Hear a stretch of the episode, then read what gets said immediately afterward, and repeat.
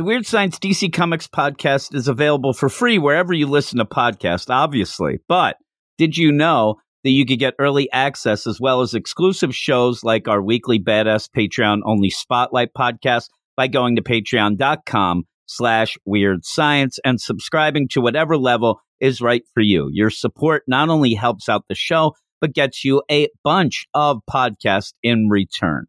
So go to patreon.com slash weird science and thank you so much for listening to this week's show. You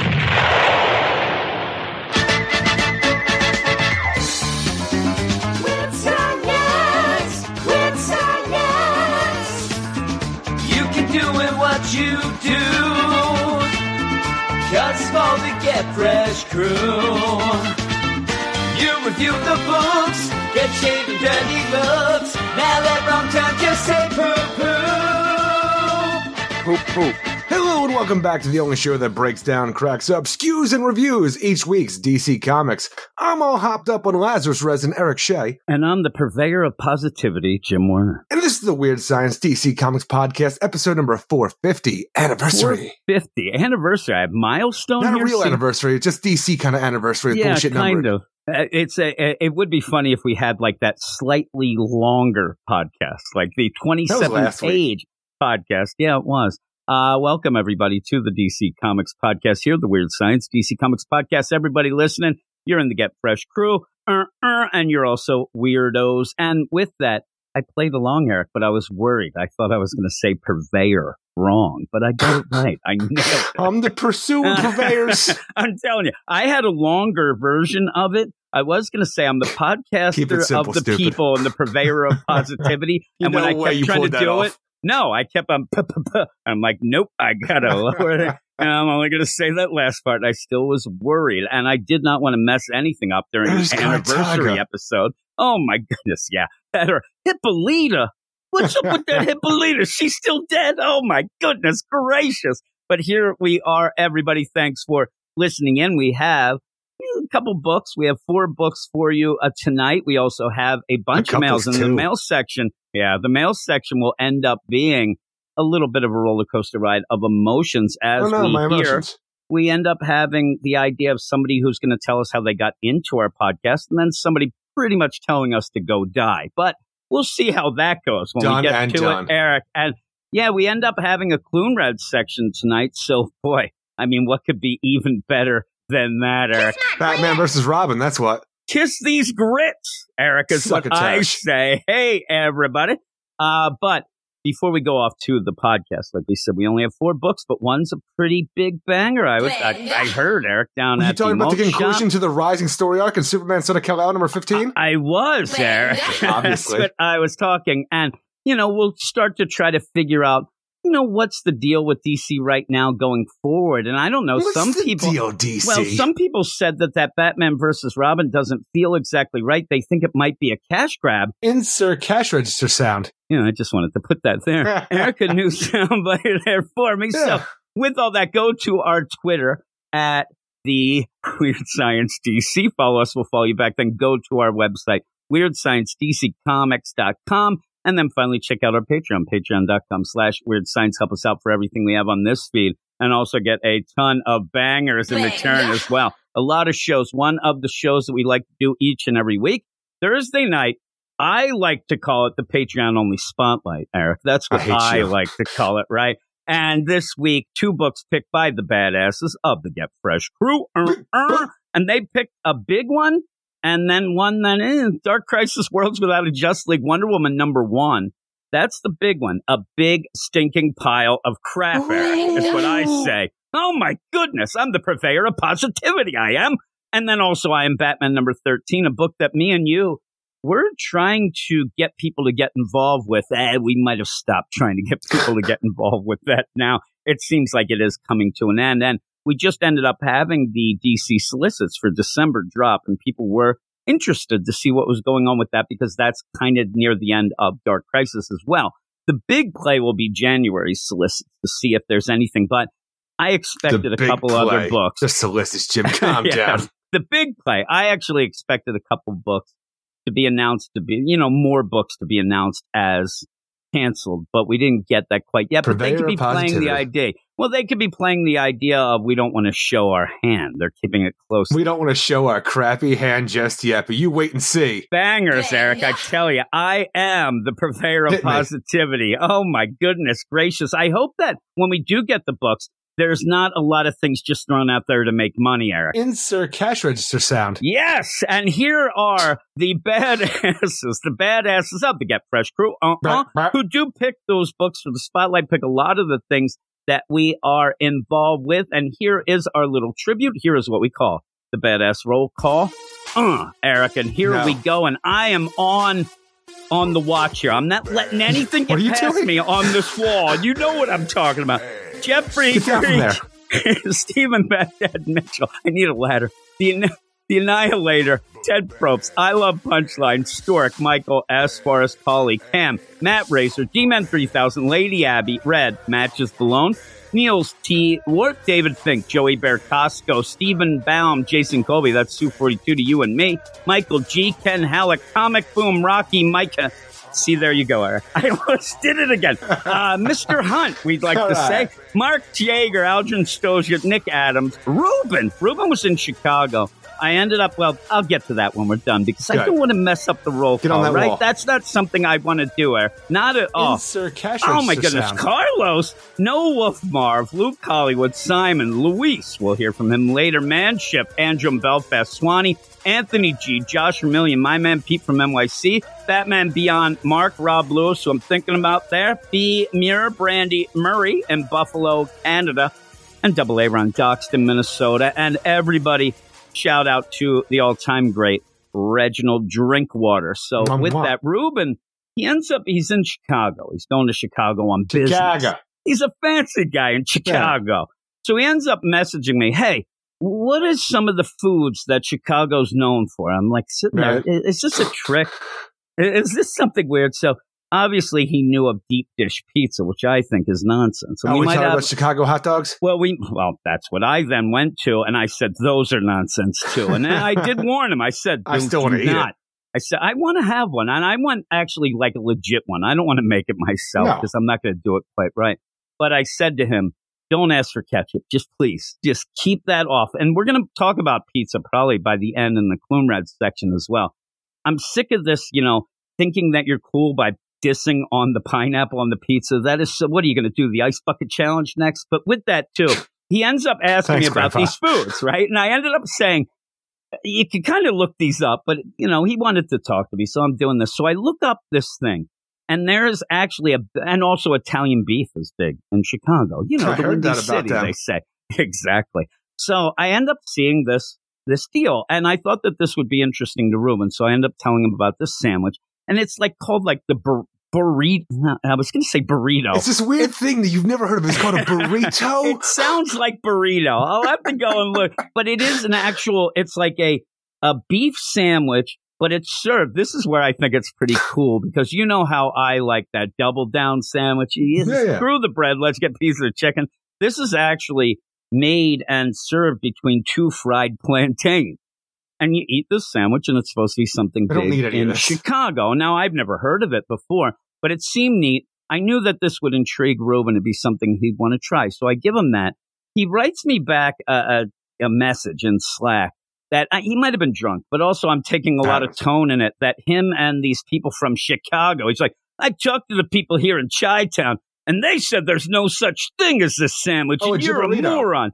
And I'm like, uh, yeah, it- yeah, that's it. Did you just look I've it been up? looking it up. Yeah, It a looks pretty cool, doesn't it? No, Though I think it looks good. The plantains, if you look at it, almost looks like two pieces of trout or something like See, that. I don't need weird. that. I don't need plantains that look like fish to be my bun. Saying to him, no, no, no, these people, I don't know who you're talking about. This, I'm looking up at all over the, the place it's saying at Chicago. It was made in, it's all in Chicago. And these people dissed me. They told Ruben that I was full of shit. I got really, really mad. Well, they just really don't like tourists coming in and ask questions. So what their thing is, they want to go and say this never has never happened. This isn't real. To really just cause chaos in this person's life because we want you out of our goddamn city. Well, I didn't. I don't know who he's talking to. These might be business partners, things like that. I just straight up said they were racist, and I started yelling. Eric, I started because it's a Puerto Rican sandwich. I'm like, they're just racist. Those child. I, I got really mad.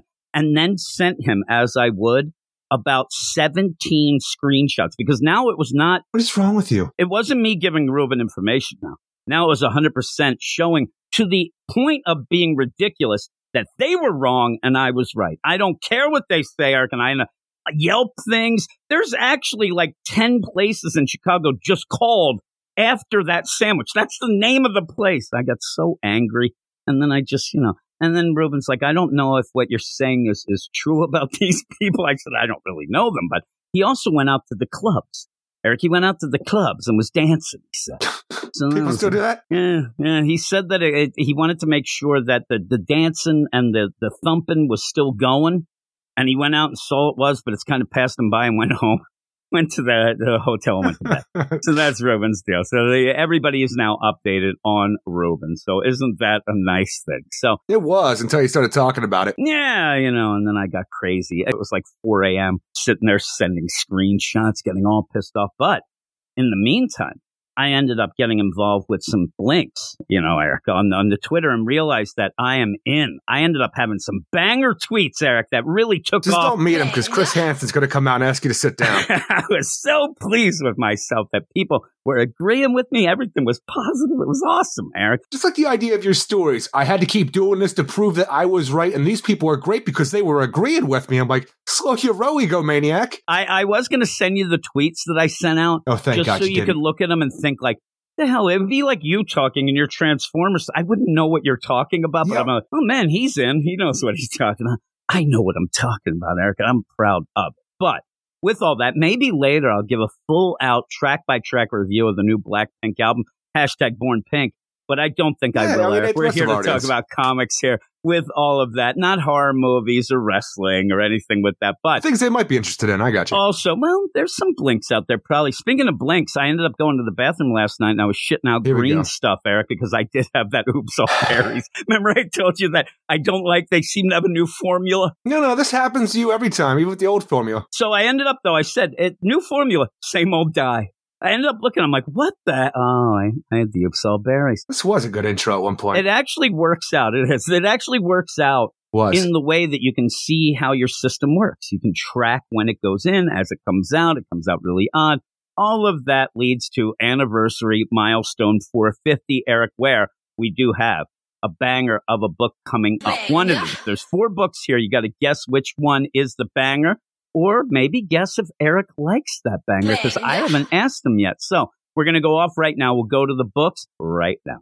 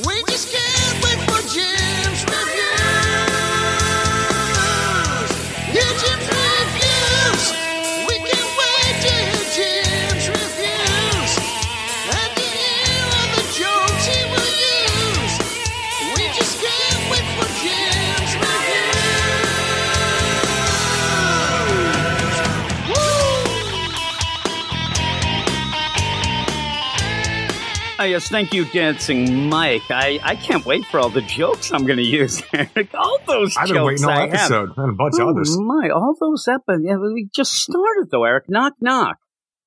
Not playing. I'm not doing it. I didn't have It's just going to be anyway. disappointing. I know. I, I was actually just going to say that's me coming to kick your ass. You better shut your mouth, you asshole. Here we go. We have the knock sounded low. Well, oh, oh my goodness. I'll knock louder then because you couldn't possibly be shaming me for my height. You jerk.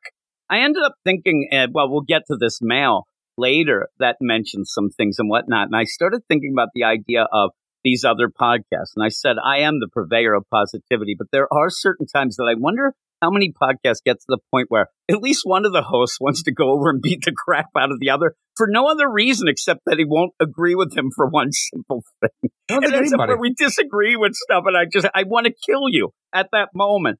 And that's you know that's what makes this show unique. I think Eric, Yeah. you never you Yeah. never know the violence that might end up resulting from it, but. We end up having two books, each of these sections, because as you know, we have the Clunrad section, which is one of the favorite sections of the Wolfman. Wolfman. And with that, though, that means we're starting with you know, the Batman, the, the, the Robins, the Supermans. This is a standard early section here, but has a little twist because It doesn't. I, uh, well, it does and it doesn't. But the big book of the week, obviously, is Batman versus Robin, number one, which we're going to get into right about now. But before we do get into that, go over to our website at WeirdScienceDCComics.com. You can read the review for that done by one Gabe. So, you know, it's Gabe. He loves that Predator. He does, Eric. He still enjoys that one. So, So there you go. people. I just want to throw in the shade of the Predator. That's not even a DC book. Why am I doing that, Eric? I don't know. Everyone's Batman wondering. versus Robin, number one. And and as I'm talking, I am on a roller coaster ride myself. It's a runaway train that I'm on right now in my head. I'm having problems, Eric, and that'll come up in the mail as well. Talking about how we get, you know, ready to read books and ready for the podcast. I think I might have overdone it yet again, Eric. I'm like Mr. Oh, Magoo. no. I've done it again. Batman versus Robin number one, though, is written by Mark Waid, art by Mahmud Asrar, Jordie Bellaire, and Steve Wan. So the big play of this book is kind of, well, how the hell are we getting to the idea that Damian Wayne Robin is against Batman? Who's in my mind when you get something like this? The end. when you get to something like this, it's in my mind what I think because there's Batman. You didn't like at one point where the Batmans ended up blaming Damian Nobody for liked Alfred's death, right? Right? I said that I think he's going to come back. There was a but, but also a lot of people hate Damian. So when you go into this book, you kind of get this idea. Okay, who's the dick here? Who's the one who's going to have the grudge? Who's going to be a dick? There is a twist though, and in that, a lot of people are getting wowed by this book. I'm starting to think that you might not like it as much as others. You've had a little bit of these comments on the side, Eric. I'm just trying to figure it out. What but comments? eh, you just kind of like you didn't say anything. You went. I think you went and went, eh, the one point you had something when I said the big book, and I said, really? Like stuff like that, Eric. I, I get the idea that maybe you're a little worried about it, but I think you're trying to build up the courage to be worried yourself. am. No, no, I actually really do like this. I don't think I like it as much as some other people because I'm not easily impressed, Eric, as you know. Apparently, your wife is though. She was at one point, not anymore.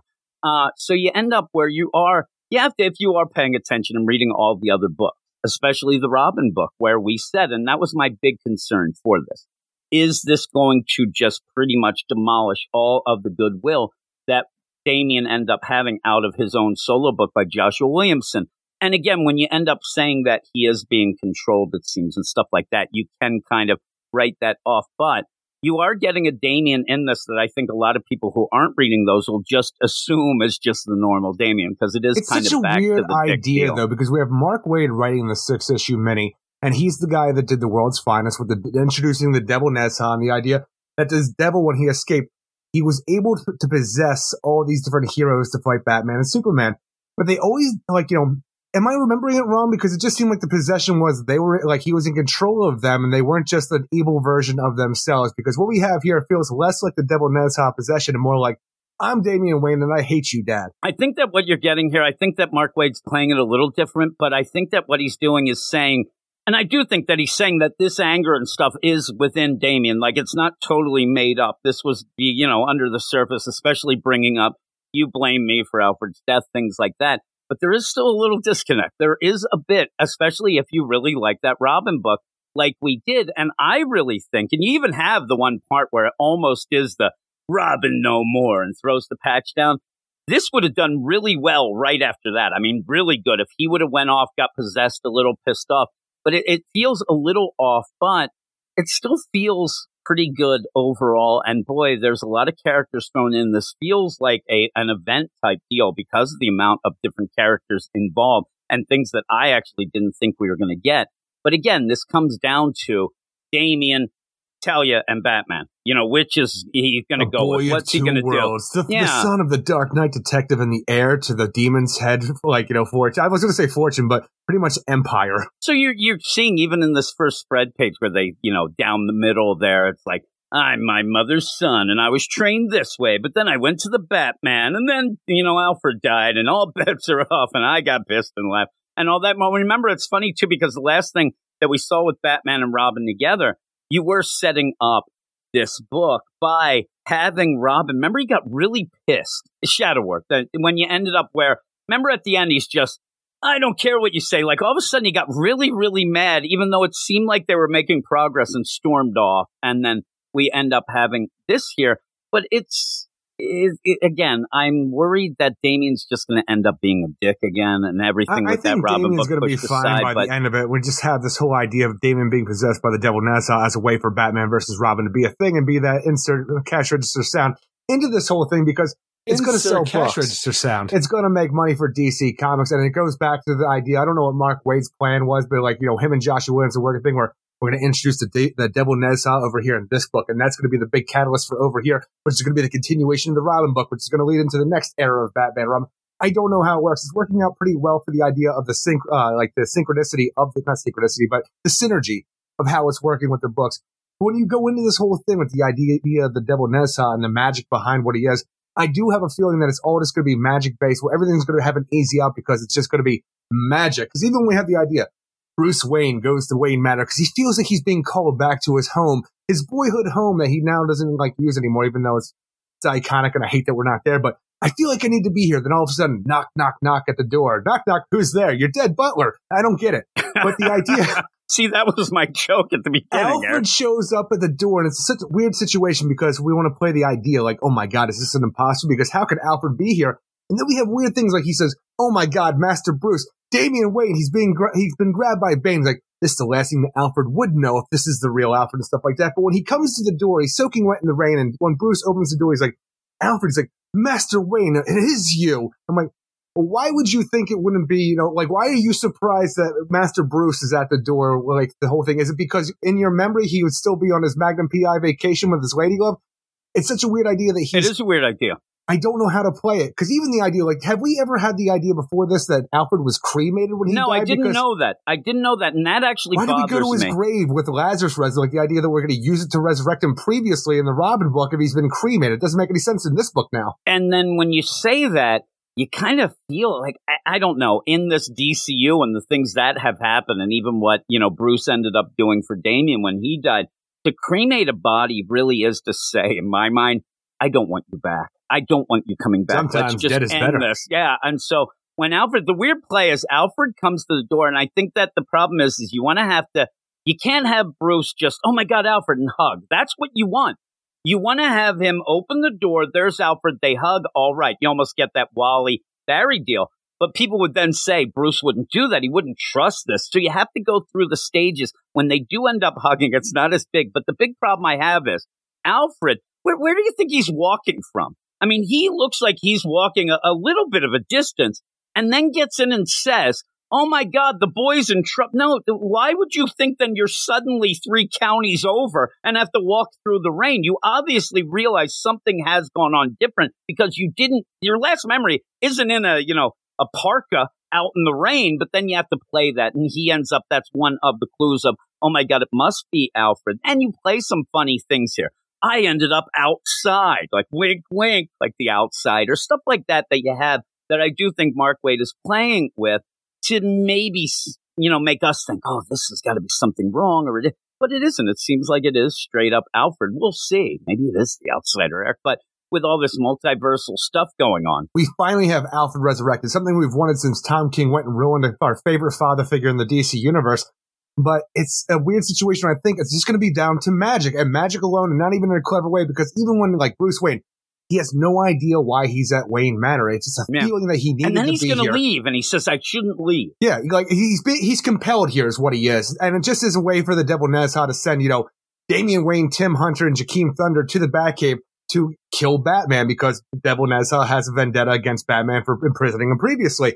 And is it just the idea that's like the magic spell, but you didn't do it quite right with the way you worded it along the lines of I'm going to compel who you like your father and like who does Damian Wayne compel? Like you know, Yeah, see as his I father. think that's is what it it is. Is it like it brought Alfred back to life because this is a father figure to him? Yeah, and I, I do believe it's going to be the small print type deal. But like you said, when you end up having him show up, it, that's great. We want Alfred back. For some reason, I didn't get the feels that I thought I would. And I think part of it is me sitting there thinking, you're just going to fudge this. You're not going to let us know whether or not that makes it more of a feels type deal. But I do think you're right that you're just going to end up having magic. It's magic. And that gets a little bit, you know, you have to worry about that a bit, especially where. this, it's all about magic, and that's all the Devil Nezha is about this point. Because we have all like you know, Damian Wayne's possessed by the Devil Nezha. He has magic users at his uh, pretty much at his command as his little small army here to take on Batman. Even though it feels weird because we had the freaking world's finest Batman Superman where we introduced the Devil Nezha. We had the world's finest take out the Devil Nezha, and it seems that the Devil Nezha is only pissed at Batman because you doing all this magic stuff. Seems like you should go after Superman first, personally. Well, Eric, he can't get the War World. At this point, He's back at now.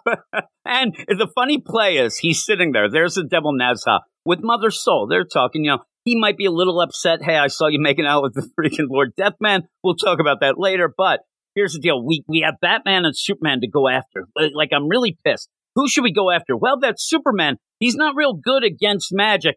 Yeah, let's not go after him. Let's go after just Batman. And Batman, you mean Batman who has a lot of friends in the magic community? Yeah, let's make it harder on ourselves. But it is a weird little play. It works out enough because I think, again, I think that Damian might be shown that he's a little more involved than maybe just being completely 100%, you know, taken over. I think that it is going to show. And I think that Batman will end up using this. And th- again, remember when he said, Hey, I blame you, Damian, for Alfred. If I was there, it wouldn't have happened. And I said, we'll get that butt later. And we did. It might have been a little too late. Might have been a little too late. But in this, I think that what we're going to get, and I think that what Mark Waid might end up having by the end, to wrap around it is that Damian's going to say a lot of really bad things. He does it in this issue, but they're coming from a place of the truth.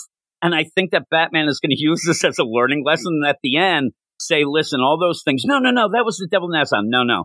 A lot of those things were true. I got to be a better father. Now come, let's hug it out. And I'll cry and I'll be all Well, even the stuff but- he's talking about sounds like the idea behind this whole confrontation with the way that Damian's put it is like, it's about time that I became the Batman father. Like, I, I've grown exhausted waiting for you to leave your mantle. So, like, uh, hand it over to the rightful owner, not Grayson, not Todd, not Drake, not the weaklings, father. Just give it to me. I'm like, that's not too bad if, like, the idea is like, you know, he can't, it's not like he can't take this back. It's like, I want to be Batman one day. It's about time I have it. You know, it's not too bad. Like, I don't fucking love you, you piece of shit. I, I just, I wish you yelling, died instead of Alfred. I, I want him now to go like, I, I think I need a new coat and get that like Batman 666 coat with the real high Big old trench coat, yeah. like- well, remember, here's the thing that's a kind of a neat little play in the whole continuity of things.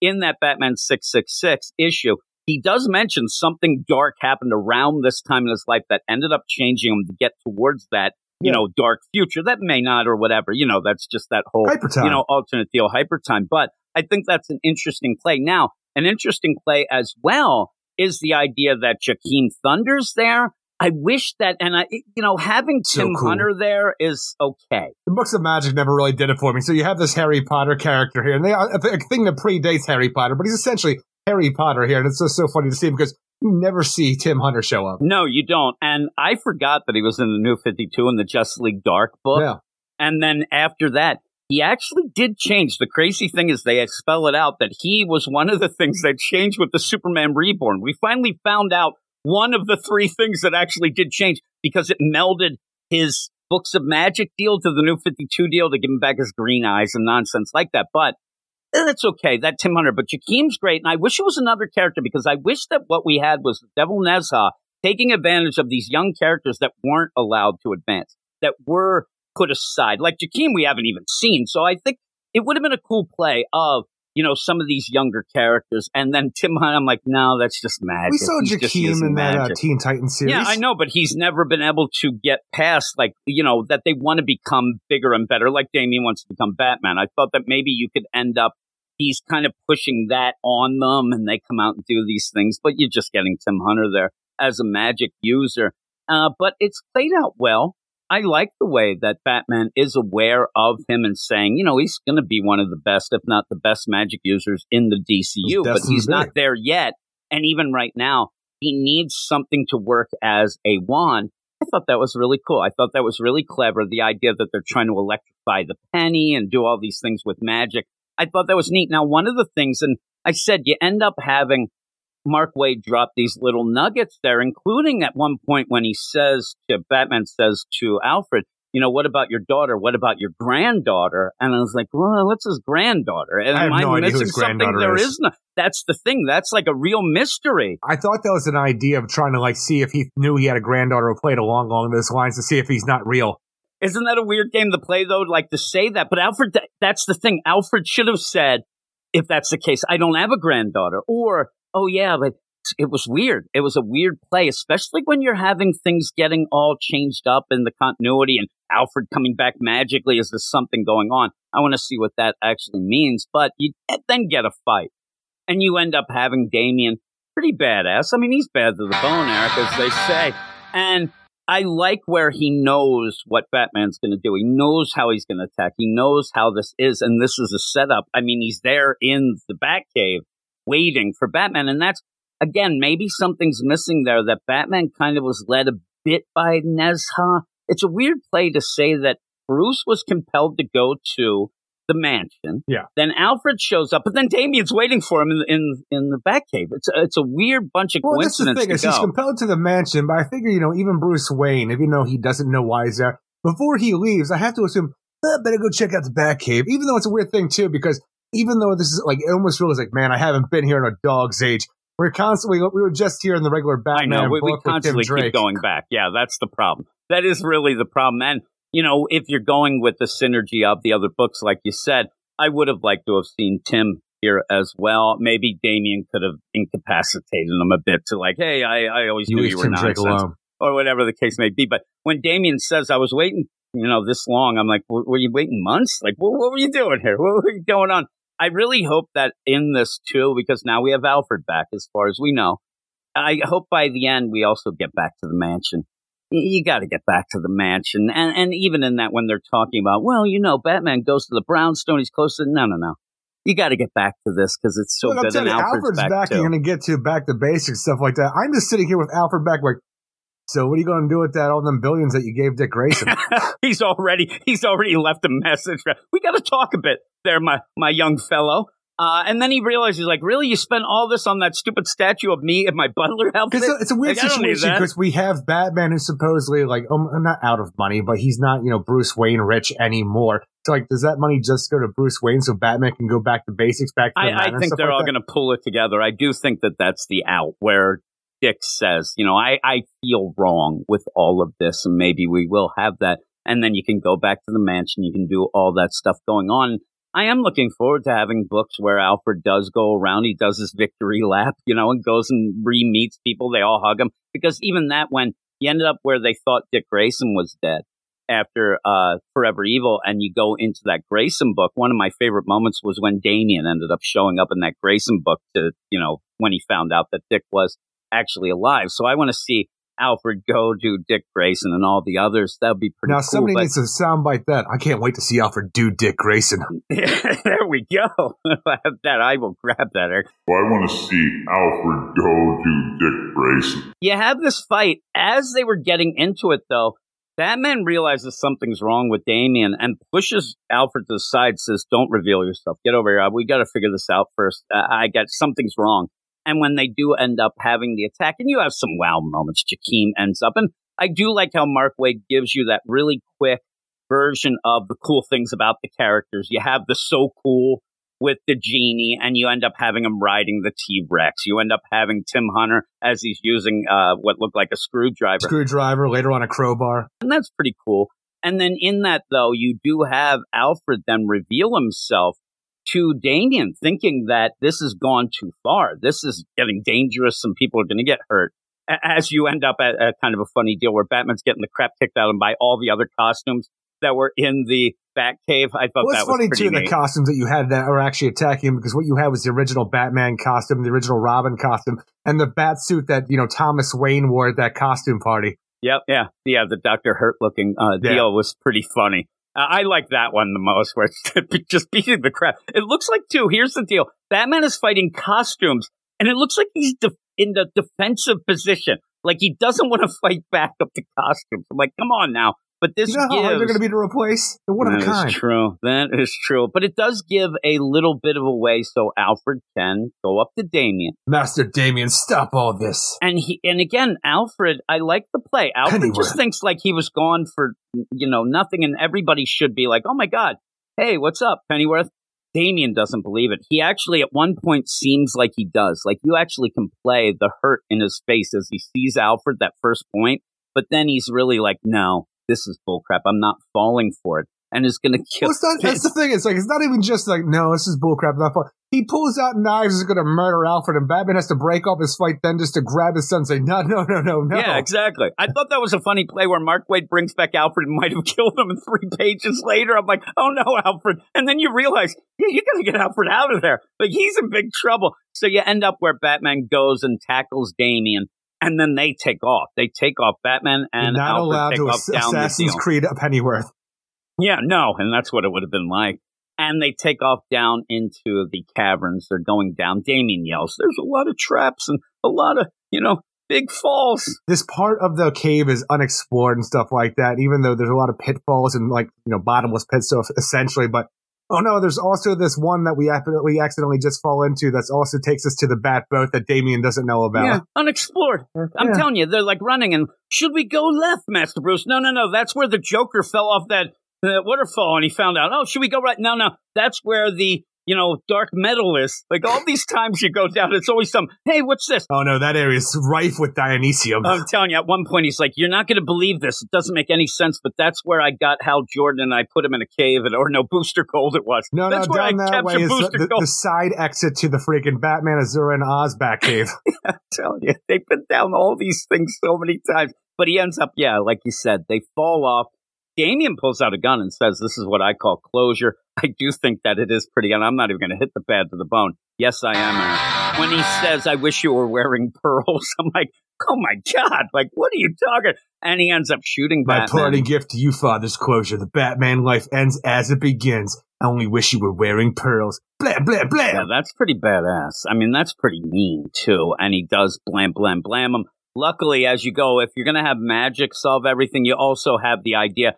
Hey, Alfred, uh, you know I'm I'm poor as shit, but I ended up changing my outfit last week so I can uh, withstand these bullets. You didn't even have to do that. He could have just These enhanced the bullets. Kevlar.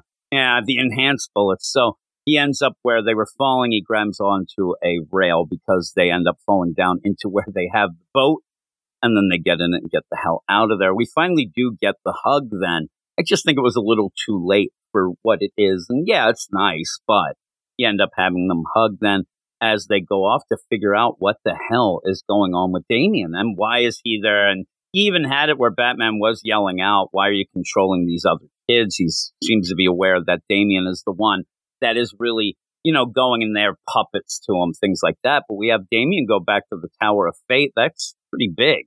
For Damian, Just you know, idea just going in back there. to the Tower of Fate, we didn't know that's where he started, but when you even see Salem, the Tower of Fate, I don't know what's going on in the background around. Is it the moon or the sun's turned into a black hole? Is it a solar eclipse?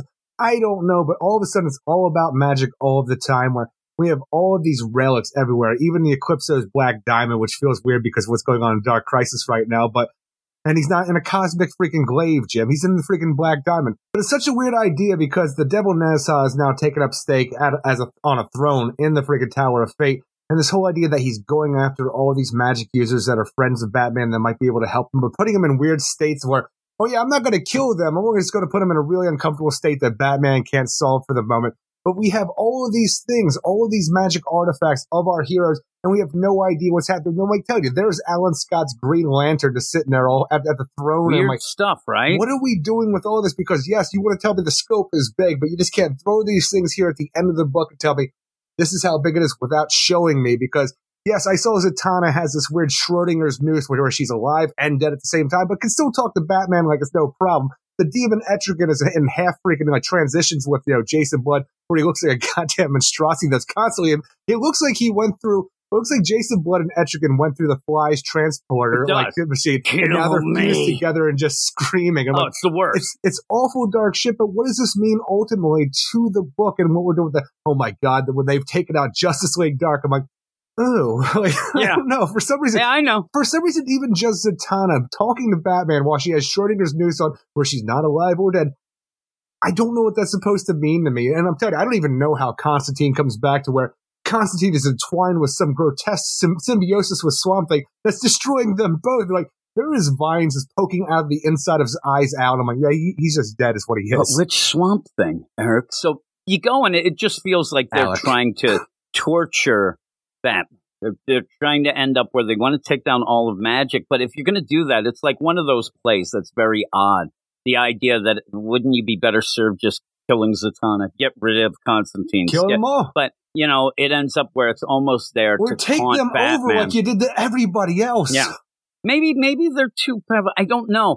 We did get the backwards magic, and I, I thought it was funny, like earlier, where Batman is trying to figure out all the things he has. And this is probably, in my mind, one of the best versions of showing that Batman doesn't have all the gadgets or all the money when he's just emptying his pockets. He's got like three smoke grenades, got a bunch of lockpicks, a Swiss Army knife. I thought that was kind of neat. Like we've never seen that when they say like, "Oh man, he doesn't have everything," because every time he gets involved in things, he just ends up having the things. So he's there. Okay, I got this, I got this, and this, and even says at the one point, "We got to keep off communications." I don't know exactly who's involved, who's there, so that kind of gives you that play of, okay, we won't get a hold of Dick Grayson right now. We won't get Tim Drake. We're just gonna have to figure this out first. And when they do that and they have that key, I thought that was a neat little thing where you have the key that can open any door that goes then to Zatanna. And when he goes, it is weird because you're just sitting there and now it's just getting thrown at you of, oh my God, what's happening here? All these magic users, they're out of the game and now Batman has to go, but you don't really get a lot of the setup of that. It just happened. I might have wanted to see at least Zatanna or somebody end up where we see how this happens. We do get a little of Zatanna, but not not enough in my mind. And then at the end, you just have, I mean, just this crazy amount of things just at the feet of the Devil The Helm of Fate, Detective Chimp's freaking little hat for some reason. Something that looks like the freaking Cosmic Rod, but not quite exactly. But it's not exactly right. Or maybe it's just like the Cosmic Wave. I don't know. Maybe it might be. At at one point, I would have loved to have had where me and you go Nezha and Mother Soul. They, they end up going away, and we're the heroes, and we go in like everybody grab some equipment here. We're going to just use all this stuff, and I'm left with Detective Chimp's freaking hat. The only thing that I get, the superpowers now, I have lice. I'm all pissed off, and then you come and like pick it out and eat them, just like you're a chimp yourself, there. But in that, you have gross. Zatanna, and the, the visuals are really good. I, I think the visuals are really art's neat. great I like the idea of, you know, they go in and it's just like, oh my God, Zatanna, she's just hanging there on a Schrodinger's noose. But it's that magic is under attack.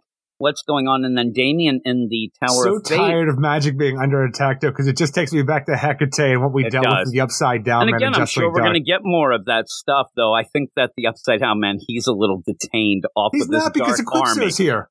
Well, yeah, there's Eclipso, but you end up where Damian's there, and he's like, "Oh, these trinkets and things," and ends up like there's there's he, he sees Eclipse, just tosses the deal away, and then says, "Okay, uh, we're going to get this together, and we're going to."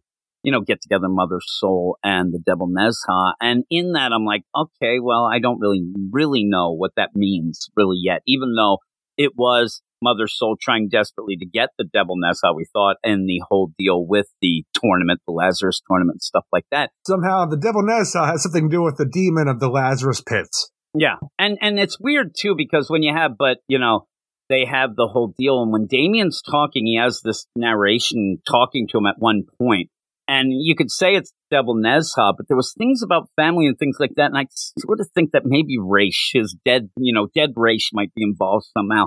I don't know. I I don't know. By the end, though, I did like this. I thought it felt big. It's just that I hope that this first issue is one of those to like really try to wow you with just Alfred back. Oh my God, look at all And these that, like that is the big wow factor moment of it for how it is though and how it plays out. And hopefully it becomes something that you really can grab a hold of with the rest of the family later on because this whole big reveal of Alfred being alive here, it's just here, but we don't have time to really embrace this idea and make sh- like sense of it because we're right into the like the deep end of the story where shit goes bad fast, and I don't think we're gonna have time to really explore what it means to have Alfred back until after the story's over.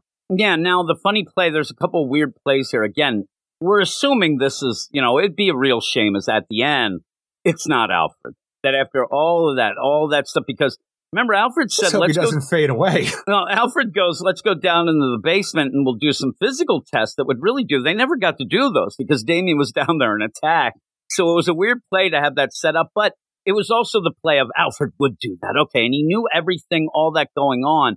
So when they have that, this is how I know it's not a dream because I knew that the real Bruce Wayne Yeah, would want to do tests on me.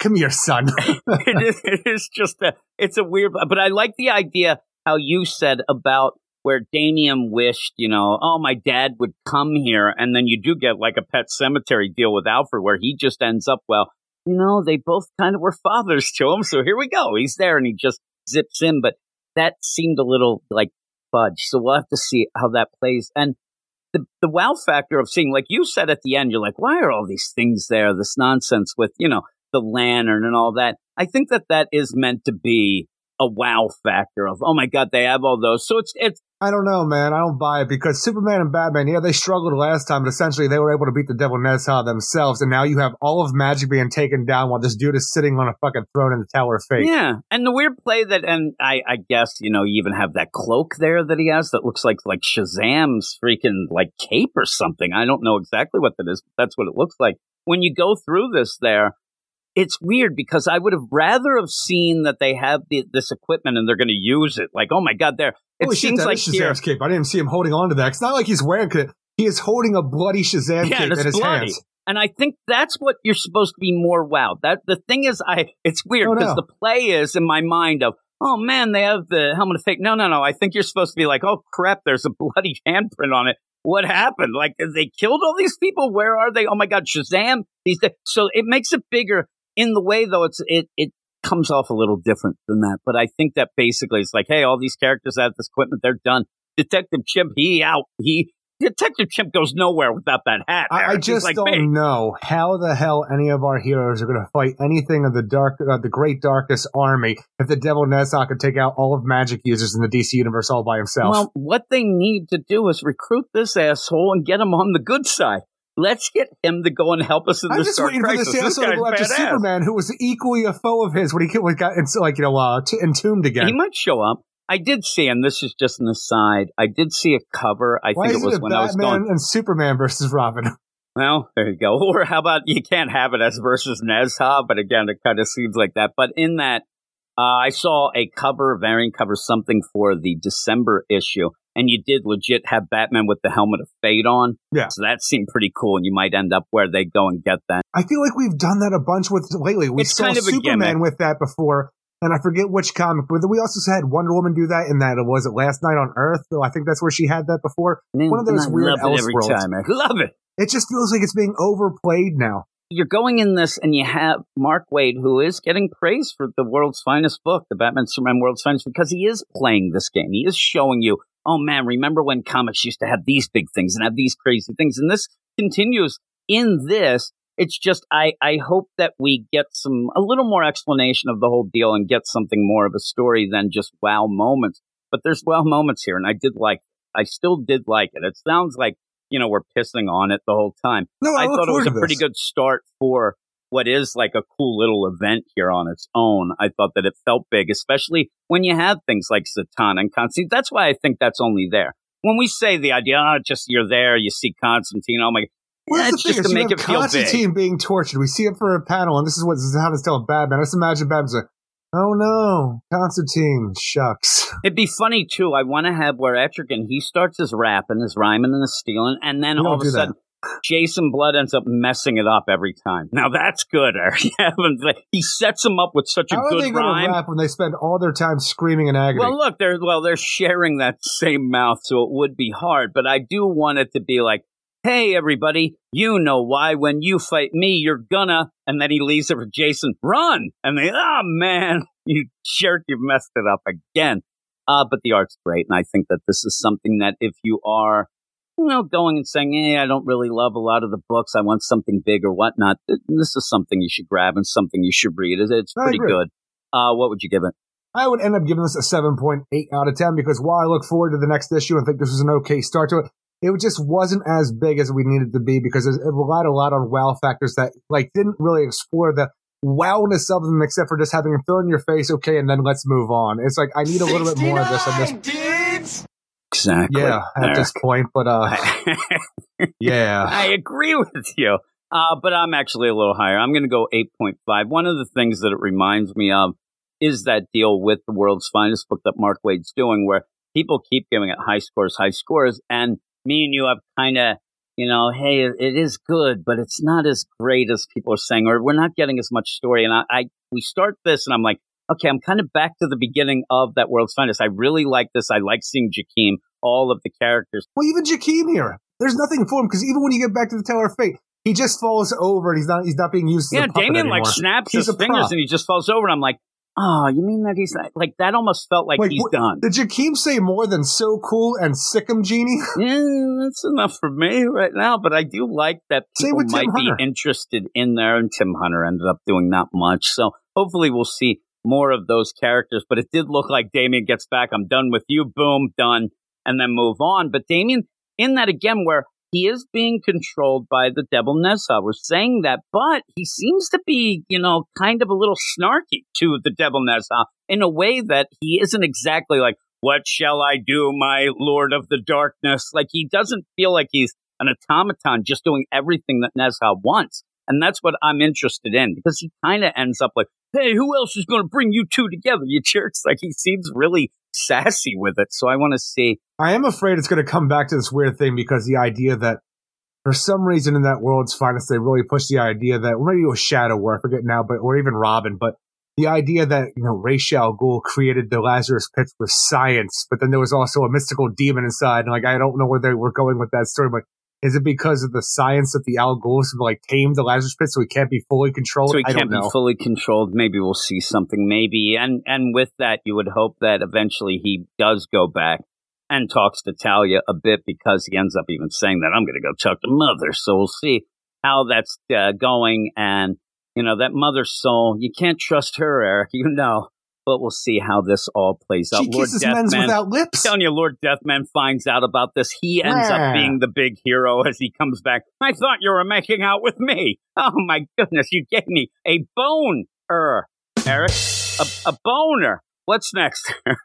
Superman, Son of Kal-El, number 15, written by Tom Taylor with art by Cian Tormey, Scott Hanna, Federico Blee, Matt Herms, and Dave Sharpe. And we're continuing and concluding our rising story with the Superman, the revolutionaries, all going up against, and actually Damian Wayne as well, going up against the Gamorra forces and Henry Bendix. And this is a kind of a really good issue because I don't know, it's just everybody coming together at this point in time seems like they're like, you know, working together well. Even like the revolutionaries are a wild card. You don't know what the hell Asita was going to do if she was actually just going to end up murdering people on John's watch or not. But they actually did come together, and it actually, besides for Jane Nakamura's mother staying a goddamn hideous monster. I don't monster understand woman, how that happened. I- and then just- at the end, it's- nobody it's a- seems it's a- concerned. it's a feel good book. Besides for this moment, like, oh, thank God I have my mind back, but I'm a hideous monster woman.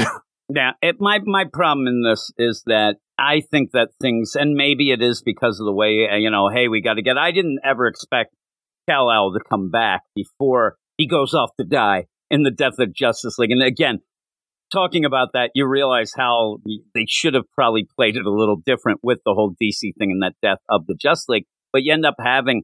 You know, Kal El's going to come back, and we're going to have a couple stories, and some of this stuff with Lex and Ben. It's going to continue later, even. So how this plays out, it just felt like a really quick way to end it, but it felt like a Tom Taylor ending when everything just comes to play.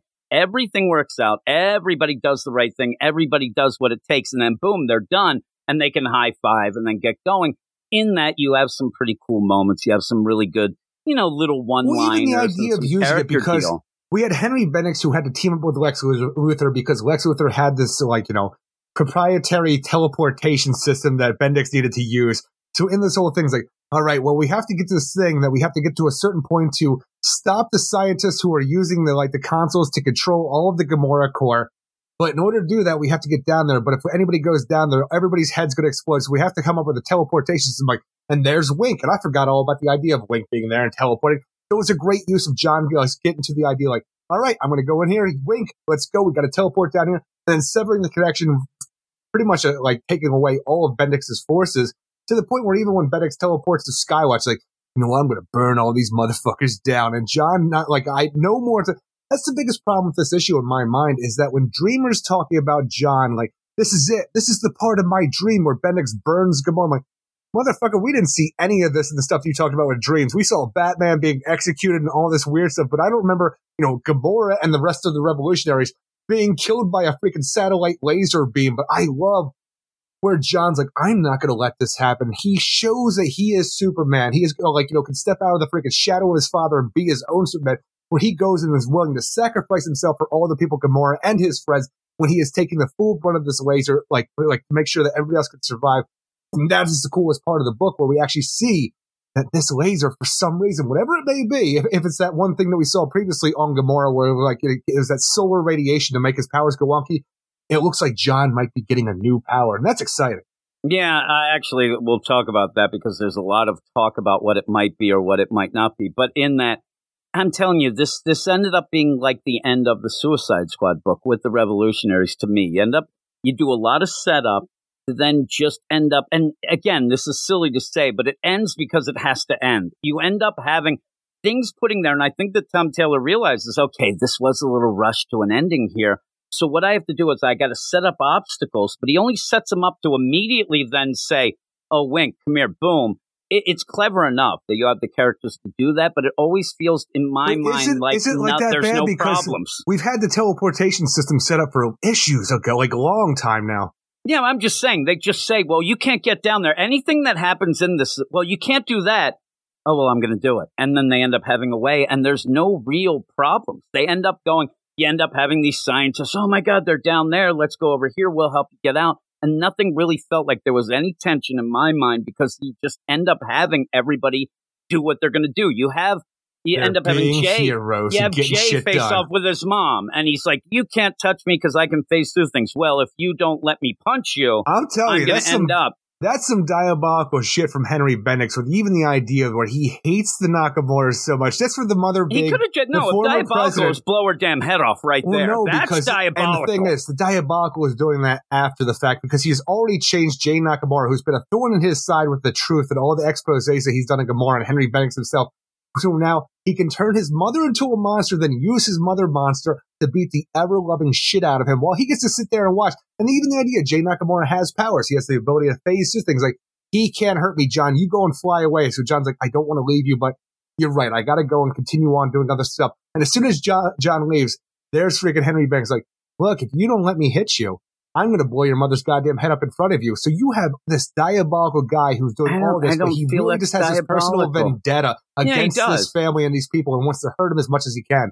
and he she punches him once. Uh, that's that's the problem. Now you can say that off panel, you get a Yeah. couple other whacks in, but it's one punch. Even then, when John's there, he has done things to get they like burn out that little control piece and whatever. You could have done that really quickly and went, but he's ending up, oh, I got to go. Leave me to this, and that's a nice enough moment. But the idea where you know, I could blow your mom's head off. I think that's more diabolical and just ends up being like, oh my God, I didn't have much feels of this monstrosity. Because again, when he's doing that, I don't think Jay's thinking, oh no, my mom just hit me. She doesn't love me. Just like we said, where Damian's fighting Batman. At the end, Batman's going to say Nezha was controlling. Right here, it's just Bendix.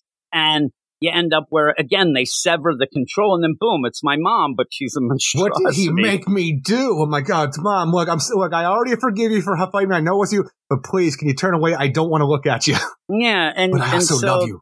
you end up as you have to go forward, you have the revolutionaries out there, and like you said, Asita, she doesn't hurt anybody, and they say, "Yeah, I saw her holding back, but we didn't really." s-" It just seemed everything happens conveniently to end. The Bendix stuff with Lex, I like. No, not even that, but the idea where everything goes away and like, you know, Robin shows up in Bendix's, you know, this might be a forced situation where freaking Robin just shows up because he is Robin. He's able to bypass all security and do this and this. Pretty much go up there and bitch slap Bendix out of his seat. Yeah, yeah, and and he does the Batman slap. You're trying to play stuff like that, and it, it's okay. And then he runs, Bendix runs. Now, with that though, this is again, this whole play was really you know, I said all along, very surface level politics. The idea that Bendix was going to have these superpower, the rising, they were going to go off and get bought by other countries. I want to see if anything. Just it, does that just all end? Because in this, these people in Gamorra and the whole world's watching this. This has been something that the world's been watching.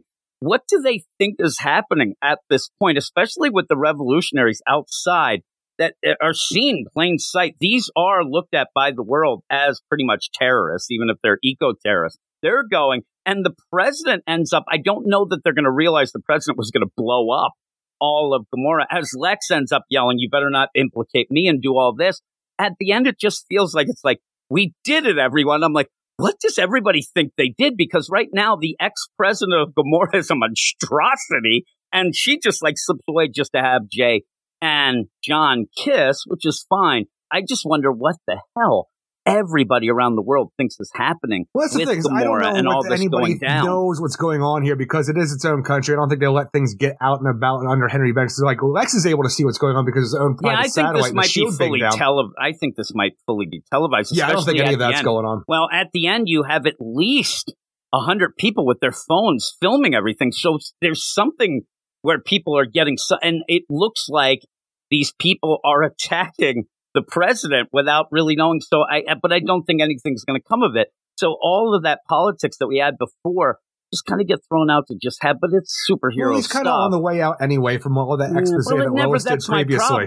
But that's my problem with Tom. He introduces these things and then kind of at points, even like I said, Suicide Squad, you had all the things at the end when they end up figuring out, oh my God, this was, you know, Black Mask doing this and all that stuff. It just kind of goes away and never is explained. And that's how he usually plays these things. But there are, like I said, good moments when Lex goes and he has the power suit. He goes and ends up where Bendix teleports up to the Skynet deal. And Skywatch, and yeah. Skyway and Lex just out the door you go, and ends up sending him into space. I mean, he's got to be dead, right? Oh yeah, I'm saying Henry Bendix is dead, dead.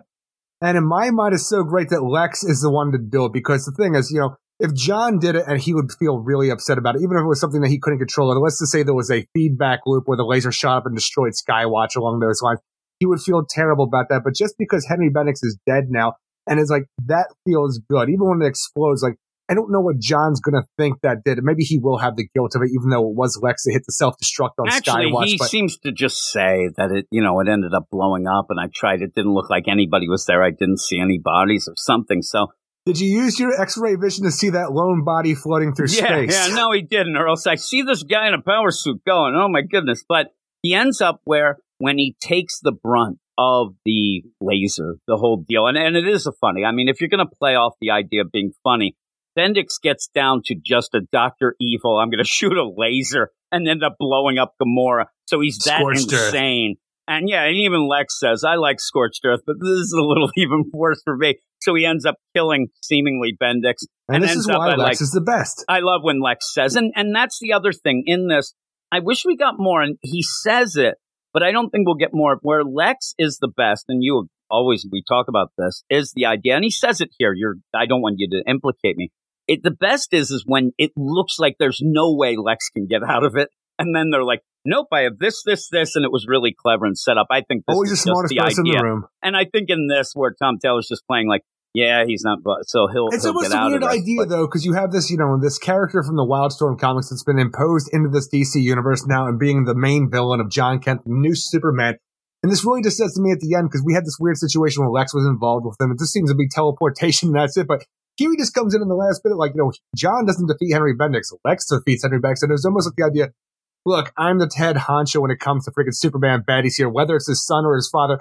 I'm the guy. I'm the only bald baddie that's going to be around. So he takes out his, his, this freaking Bendix character. I'm like, you know what? I like that. I like that a lot because you're really showing you are the top dog, Lex. and and with I thought that that was Black Adam. Uh, what I like about dogs. that actually is that idea. It, just a little funny play, and this isn't what Tom Taylor would mean by it, but I think it's funny because people did, uh, you know, get upset. Oh, John will never be my Superman. Kal is always Superman. Well, Bendix ends up being John's Lex Luthor. I mean, even with the bald head and all that being funny, and you have Lex coming in you like, no, no, no, looking the, motherfucker. the big boys are coming in now because Kal's coming back and I'm getting rid of you. We're going to get this nonsense. Now, there are, uh, like I said, a couple things that I thought were odd plays. The one being is that you have Tom Taylor, and he keeps pushing this, and I, I don't know that you need to do this, where he ends up at the beginning of this almost saying, or saying, listen, I ended up being in a volcano with a guy, a doppelganger of my dad, torturing me every day. But this right here is worse. I'm like, no, there's no way that this right here is worse. But by the end, you're playing the steel, John getting a new power, it looks like. Now, some people, this is where I was talking, some people are already trying to figure things out and they're using some of the things you see, but I think it's more of how it looks on the page might not be what it is, but maybe some people are hoping even that this is going to be the blue and red, where he ends up getting hit, and we might end up having that blue and red Superman That'd be deal cool. going. I just came off thinking it was like a solar flare because like something's building up People inside are starting to think it's a solar flare as well. That's not as cool. The blue red would be neat, and you could even play a lot with that going on. And It's kind of neat in a nostalgic way, but when it happened back in the day, people hated it. Oh, I know. But now people have kind of come around. It would be kind of a neat nostalgia thing. Like you said, now I think what's going to happen, and it's a weird play because I think they're going to go with that idea. Well, son, you know, when you end up getting your age, you end up adding powers, and you could play back Superman. Any power he needed, he'd end up having back in the day. Sure like did. you'd have just powers thrown. But you do have Kal coming back, and I think that this is a setup to be like a father son moment of getting okay, this is normal. He's there for him. You're a teenager, you know, all this stuff going down, and I think it might be pretty cool. But I wouldn't mind if he ends up having a full out new power. No, that'd be great. I would love a new power that that his father doesn't have to really differentiate this. well, Superman that's what you other. need to do. You still end up where people still will. We don't. You need a something to differentiate the things going down. Invisibility. Well, yeah, uh, maybe. I mean, when he looks, it's like this purple. It's behind my eyes. I don't know what he's talking about, but maybe he will. It's funny you say that because uh, we're doing the Death of Superman on the Patreon, and the in that, say?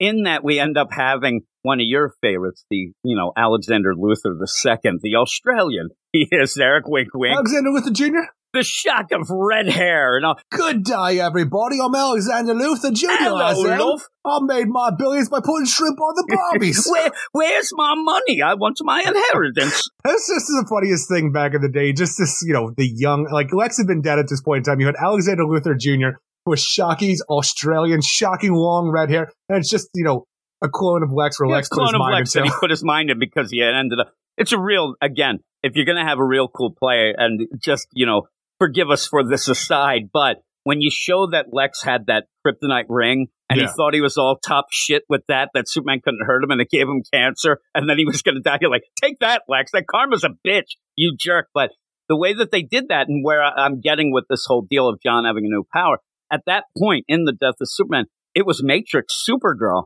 So you ended up having that nonsense of it did differentiate Supergirl oh, from Oh, you know all that had Especially when freaking, you know, Doomsday knocked the white off of her. Yeah, really, exactly. So all that going down just, Just when she me falls that. that protoplasm blob person, I'm like, oh, that's gross. And it's so funny too, thinking back at the time because you know, while I was aware of like the idea, iconic cover of Superman holding dead Supergirl from the Crisis and stuff like that, as a kid, because I didn't read everything when it was coming out because I was a kid and didn't have money and stuff. You but when I have things like back. the death of Superman, no, I was so thrown off because I didn't understand the Matrix protoplasm Supergirl, what that meant, how her powers work, where this character came from. I just saw Supergirl. So when Doomsday punched her and then she fell to become that, I'm like, what the fuck is wrong with Supergirl and what did Doomsday do to he her? He just punched her into goo. I love the idea that in that that whole wraparound, and I ended up where on some of the Patreon stuff, I started doing a little segment during the shows called "Where the How the Hell Did We Get Here?" Yeah. and I ended up talking about Lex and Supergirl. The idea that this multiversal Lex Luthor uh, made her, so then she comes to her, sees this new sexy. Hey, it's Lex. so convoluted. Hey, I love you. Let's go. And he's hello. Until he, she realizes that he's a bad guy using her. Yeah, she ends up finding that out. Though uh, you have to love it if you go back and read that. Hopefully, everybody's read that already. But even the stuff with that Alexander, where he, they really push that love, bloody hell. He's doing a crikey. They really go everywhere. and It makes me laugh. I love this so much. It did differentiate a bit. This was a Supergirl that wasn't Kal's cousin, never came, never was Kryptonian, all that stuff going down. John needs something The Superman family was crazy in the 90s. Yeah. And and so we're going with all that. That's what I've been saying all along when we go, and I'm glad you said that because you even had and, and going through a lot of the things in the the Triangle era of the Yeah. Superman stuff like that. You had all these books; they worked synergy wise. Let's get back to that. Let's have like a Superman family book. There's a lot of characters that are being put aside here, like a Conner and things that people want. Let's get all the books. Let's have family books for each of these. Would be really cool. But this also, like you said, could end up differentiating him from his father, which we desperately need. Well, just think about the Superman family, though, of the 90s, where you had Superman, long flowing mullet going on, but you also had, you know, Matrix Supergirl, the clone of Superman, Superboy, and Steel. Like, here's the, and Krypto the Superbug. This is your super family. Boy, that's some weird ass shit right there. Not a true Kryptonian among them besides your Superman. so with that though, right now, Conner's off doing things right. You end up having Steel, Natasha, you have John, you have Kal. There's a lot of opportunity to have a book like that. And I don't want necessarily just an anthology book. I'd like them all to be doing stuff, you know, doing things. And Lex is there. He's part of the family, right? Because he's Super Superman, just a little bit Super Lex. I got my little He's Super Lex figure here somewhere. Yeah, I love I love Super Lex. Uh, so with all of that though, you end up having Lex teleport out right before the Skywatch. That ends up blowing up, and then when Damian hears John say, "I feel weird. Something happened. I think this power. I it, it drives me nuts." Damian goes, "Well, you're Superman. Like, tell me what you mean. Like, eh, stop beating around the bush." Maybe later. He's like, "Yeah, I don't really know, but I'll I'll figure it out later." Um, I think it's saving for his dad to come back and do that. But yeah, you get a bunch of predator handshakes going Well, down. Even that, you get this great moment where Jay and John stare into each other's eyes at the end now that they have freed a nation together and they have that great hero's kiss at the end. But it's so funny with the lead up where this they're taking their like relationship to the next level because now John has been finally introduced to Jay's mother. But it's like, I'd like you to meet my mother. Well, hello, President Nakamura. I'm like, she's so gross. There's no way anybody's voting for her. She's a monstrosity. I don't want to be mean, but I, I don't think that people with like like you know lockjaw, clapjaw nonsense there on the bottom. Trapjaw. Trapjaw is where I'm going. Eh, She looks like trap jaw. Trapjaw. Trapjaw's not going to win a presidential. She looks like a combination xenomorph and trapjaw. Maybe a pumpkin head in there. She ends up going, and you don't see her. It's because they've already gathered the pitchforks and the torches. They're chasing her through the streets. They are trying to kill this monstrosity. At that point, too, it looks like the Capitol building and everything is on fire. There's an earthquake. Shit has hit Gamorra bad. And then you get this deal of let's kiss. I'm like, how the hell is this going to end up being worked out? Especially the idea of having Trapjaw as the president. Trapjaw, former President Nakamura. Look, they do things differently here in Gamorra, Jim. I guess. I we don't I care don't if you're know. a Trapjaw or not. Listen, what I've learned, especially the last couple we of years, are motherfuckers who are kryptonite gas here.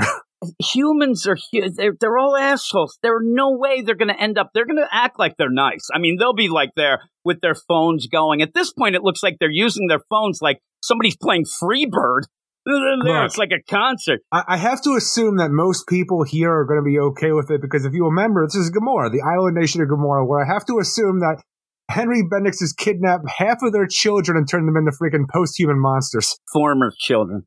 I end up getting that much. How am I going to take care of a monstrosity? Rafe comes back. He looks like an octopus right in the ocean. He's Man, going. I can't feed an octopus. I'm telling you right now, you go and all these people are there. Like I said, everybody's filming it now. So I assume things were getting out, but I almost assume though it was almost the way he, Henry Bendix played it because he had like an iron rule over this place that the internet belonged to him and you couldn't get anything shut to get out. down then. At that one point, they seemed to shut down point, everything. shut So it might have went down. So with that, you go I and don't pull. know how that works. I don't know Yeah, because that's where I said some of the stuff with Tom Taylor just ends it and never. I, I've said this all along where he ends up. It's kind of a Tom King thing as well, but Tom Tom Taylor I like. So he ends up where at the end some of the things never work out. Like oh, you didn't think like the idea when I got mad where. There's Dick Grayson. I'm going to change all this stuff with these homeless kids, but yet he let them live for a month in Tent City. It, it never really jives because I think he wants to go with the surface level wow moment. So when they're kissing here, eh, all these people, of their lives are ruined. They don't know what's going on. If you poll them right now, there's a thousand people say. I bet you they all go, listen, we're not hateful people. We would vote for Trapjaw as the president. Yeah, you know, she always did good before you ended up having two steps away going home. They're like, fuck if I'm going to vote for that monstrosity. They're not doing it. So we'll see how it goes. If we even see it. I think that if you end up going, it'll just be mentioned like, how's your mom doing as president again? Oh, it's pretty good. She's passing a lot of trap jaw rules and laws. I don't know, but it's nice to kiss and they say, Hey, let's kiss in front of the whole world. We don't have our ID. You know, everybody will know that that's that. That's fine. That may lead into the half idea where the you might have hateful people there, have but like I don't blue know. paint on their eyes. Like, yeah, I don't know what- what's going on. Are, are they trying to be like Jay Nakamura's like gossamer kind of a costume that he has now, even though he doesn't have a mask on anymore? like they're all like worshiping him already like they think he's cool i don't know i don't know but you end up the revolutionaries boom if you like those characters which we do i still wish that we'd have something where we get a little more of some of these Jim Sanker for a thylacine. So it's nice to see them and they help out uh, but at the end you get some kisses the finale and you have next the return of Kal El. and I, I still think this felt a little rushed with how much where you were just yelling all the time like when are we going to get to the rising the When- rising? and they kind of ended up like when we got it, it was so quick that then we went like there wasn't that middle section to really see everything, and eh, it, it was okay though. Yeah, No, it was a fine comic finale. booky ending here. Uh, what would you give it? I like the art in this a lot, and I thought the beat by beat moments where John shows how he can overcome an obstacle and get the job done as a Superman, even doing, you know, all he can willing to sacrifice. I like this whole thing as a finale here. Is it perfect? No, but I think it works well for what happens and like, you know, the mediocre of the rising as it was because I didn't never understood what it was or how we're gonna get there with the Gamorra core. The posthumans, we beat Bendix, and the best part about it, Lex Luthor's the man who got the job done. Seven point five out of ten. I am a seven. Succotash. A succotash seven, Eric. There you go. You got your wish. Succotash seven it is that. for me. And so, yeah, it, it ends nice. And again, this is what I always say about even Nightwing. When, you know, it's the pacing's off, You you, end Dick? up having things happen. Well, I do say that often, but I also say that by the end, you get a nice story. You have your characters win. Have them being superheroes. I mean, that's what a lot of people want nowadays. I don't know And about you but people like power. to have that. And yeah, maybe a new power, which is pretty This comes along and the lines of like an I am Batman, where like, you might not like the story, but there's big things happening in the background of these stories. Like in that book, it's you know Tiff Fox becoming a vigilante hero who might become you know Jace's Robin down the line. That's a cool development. This another cool development where John may getting like his own individual power set. Like that's cool as hell too. yeah, and this will this will sound weird in a book that people did argue about saying that it, you know, hey, John shouldn't be Superman yet or whatever. But even that Tiff deal in the I Am Batman, that's the you know the gradual progression of these characters towards being bigger and better. I think that recently, the past couple years, that was DC's problem of just jamming it. Like Naomi, she's the minute she shows up, she doesn't even know her power set, and yet she's a mega level, you know, deal. So with this, with John, even if you are upset, oh, you shouldn't be Superman, whatever, this is a nice little maybe progression to see him grow a bit, get a little different from Superman. So I'm looking forward to that, especially going with the idea, what do you do at the end of the Dark Crisis when you have John Superman and Kal Superman? How do you play that? How do you work it out? So we'll have to see how that is. But yeah, I'm going to give it a succotash seven, Eric. That's going to cash on a really good. So with that though, we're going to go off now to do a little bit of mail. Mail, check out what you got now. Get your postcards, put the cards, eBay or stock cards. I get it while it's hot now. If a letter makes you wetter, then a better ready, better it's mail. Mail call, Eric. Here we are. It's the mail section. If you want to be involved in the mail and be stars of the show, just like Luis, Brian, and Donnie, you can end up emailing us at weirdsciencedccomics at gmail.com. We read everything, as you'll see at the end with old Donnie.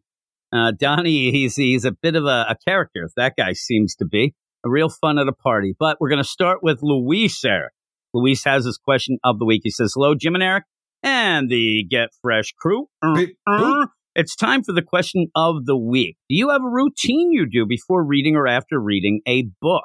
I normally like to sit down I with a, this is podcast. this is Luis saying this, not me. He says Yeah. he normally likes to sit down with a glass of wine and some weed and All read. right. I'm like, well, there you go. He's relaxing it up. I wish I could then- max and relax like that to read comics. Usually I'm in a rush, like, okay, I got to get this done. I make, got to like make sure I do all these different notes. So always it's a task for me anymore ever since we started doing this to where it is a real job just reading and it takes, I took the, all the fun out of reading comics It for myself. been. It's taken all the fun. Now, when you end up, which I, I was counting, I was heating up my coffee before we did this section. I'm like, okay, how many weekly shows do I actually have that I do that are on regular feeds? I'm not even talking the Patreon. I think it's 15 now.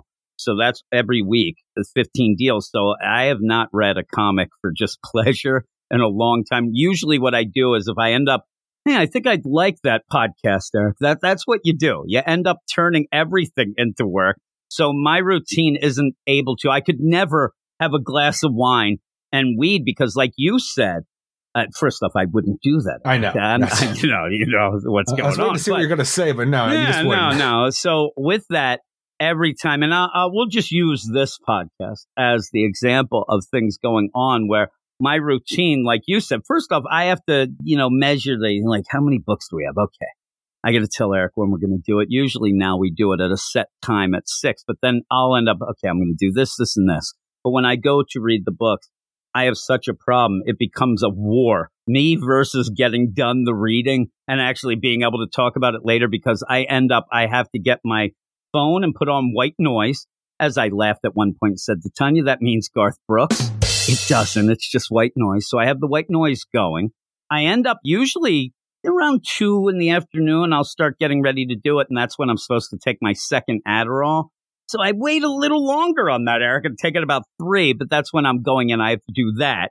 Then while I'm doing that, I have to have no distractions at all. So I I'm already been done by for hours at this point. I know. Well, that's the thing is, again, I've explained this to some people. Legitimately, I have to get done reading and run down here and talk about it because if I give a two hour span, I'm going to forget everything. I, that's just how it is. Now, once me and you talk about it, it then sinks in a bit more, but still, I have to be, and that's where the timing comes in, where I can't have too much of a time between me finishing and going. It, it's a battle, Erica. It's a, a pain. When I you do need to finish as fast as possible. I got you. well, when I do stuff on the, no, I actually leave myself like, and that's the thing. If I'm going to go through the whole routine, I usually leave myself about 45 minutes per book, even though I probably can read them in 15 to 20 minutes, but I know I'm going to be distracted even with the white noise. I start looking at things. I'm going, what happens is I end up, oh, Tim Hunter, when was the last time we saw him? I'll go and then somehow I start, I'm in Slack.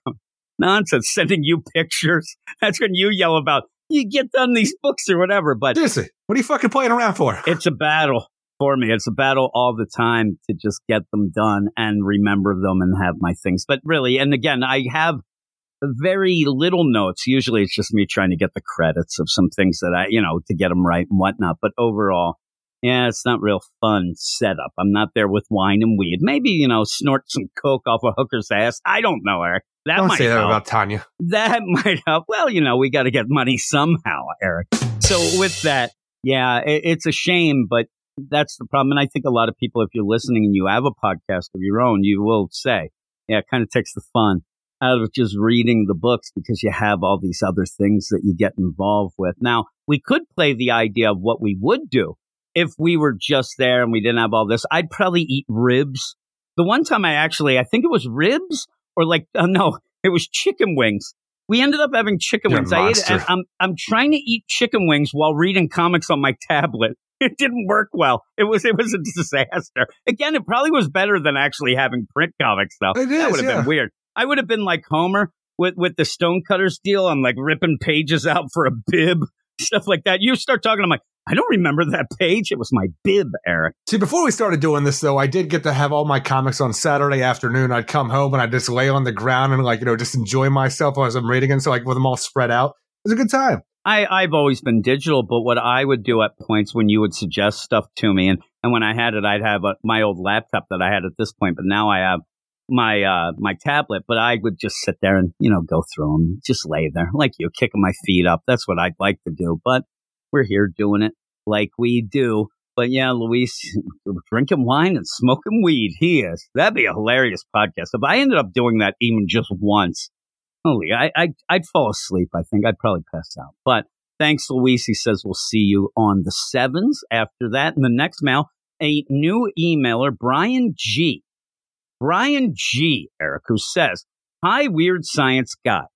I am newer to comics, and I have to admit it took me a while to get you guys or give you guys a full listen. I started reading during Future State. There, there's a heck of a start, right? Uh, and listened to a couple podcasts that loved everything. but never could really explain why. Since I was new, though, it didn't bother me much at first, but as I started to realize that some books were better than others and some downright stunk, these shows started to annoy me because they never changed. They said the same things week in and week out, whether the book was good or bad. I got a sneaking suspicion they might be on the DC payroll. Is No, that true or not? Just cheerleaders who Yes. want to be on the DC payroll but never will be. Yeah, they will. They do want to. Now, I, I will step aside a second because Andrew in Belfast actually gave me a compliment for me and Matt Razor's Star Wars comics podcast that we do over at Marvel. Do it every Friday. And he ended up saying he likes that podcast because at one point I said it, like, I don't know who likes, like, we don't love everything. So I was afraid that people were getting mad. And he ended up saying something that I think goes well, even for the DC one, that we are fans, but we don't get caught up in the fandom. He said that. And I'm like, yeah, you're right. That's what we do. But then you end up where Brian says, then I gave you guys a try. And the first review I heard was for Batman Catwoman number five. And you guys didn't like it at all. And I love the issue. So that, that does happen, the Yeah, destroyer definitely. of dreams. But he says, but you guys explain why you didn't like it, in- including being weirded out by, by a guy with nipple piercings. yep, there you go. I don't remember that, but I see that and, happening. and how much Eric sweats in the winter. Oh my god, I'm sweating right now. There we go. I disagreed with a lot of what you said, but beca- became a fan immediately. This is just a long winded way for me to thank you for being refreshingly honest and legitimately funny, which So most sweaty. of the other comic podcasts are not. Trust me. I listen to a lot of the other podcasts, and, you know, certain podcasts are for certain things. You know, some of them are more, you know, informative. Some of them are there to put you to sleep at night, right, Eric? That, that's what you go with. I have started listening. I don't listen to from the show. I have started. Oh my, that is shade. Now I'm going to come and beat you up again. I have started listening from the beginning while also listening to the new shows every week. Now there's somebody who finally gets it. That's how you do it, Eric. You do that.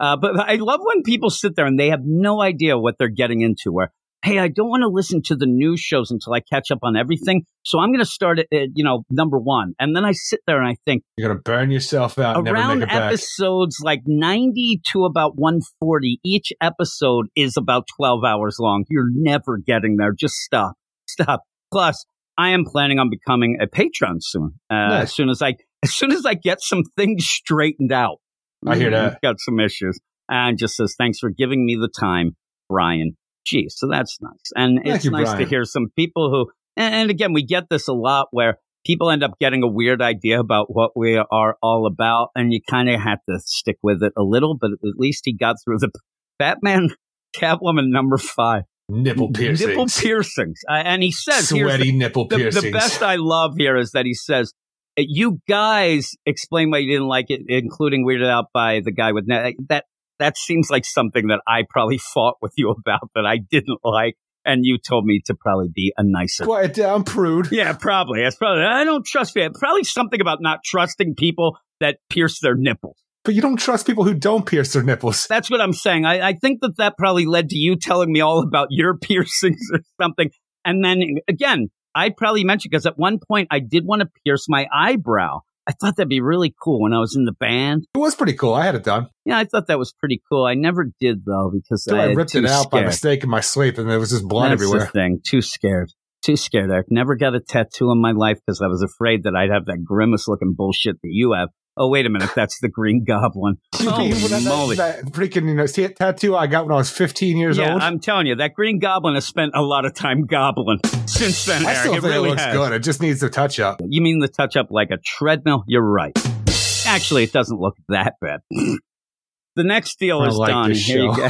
I actually, I actually do think it's pretty cool. You, you ended up showing me some stuff and whatnot, and I'm like, yeah, that's cool. The the play of that tattoo of yours always ends up being for me that you were allowed to get it at that young age. That's what always throws me off. All the big story behind that is just bad parenting. That's what it is. yeah, that's really what I laugh about the whole deal of it. So I shouldn't have this. They should have told me no, and I moved on with my life. Yes. Yeah, exactly. Thank you, uh, Brian G. again. Now we're going to move on to the last bit. I told you roller coaster ride of emotions. We just got a lot of praise, Eric. So what happens when we do? We're, we're even Steven is what we usually end up having. And we have it here. Donnie What's up, Dan? says, now you're going to have to follow me on this. Donnie, he's having some problems. Now I'm not going to say that Donnie, maybe English isn't his first language. Maybe it's Could not be. his sixth language. I don't know. he may be. saying- eh. Donnie says, You are close. Sure. Now, again, closer than you think. is that a threat? Holy crap. You are close. Quit it now, and nobody likes you. You're close. Quit it now. I'm sorry. Nobody likes you. I don't like you either. I'll be careful.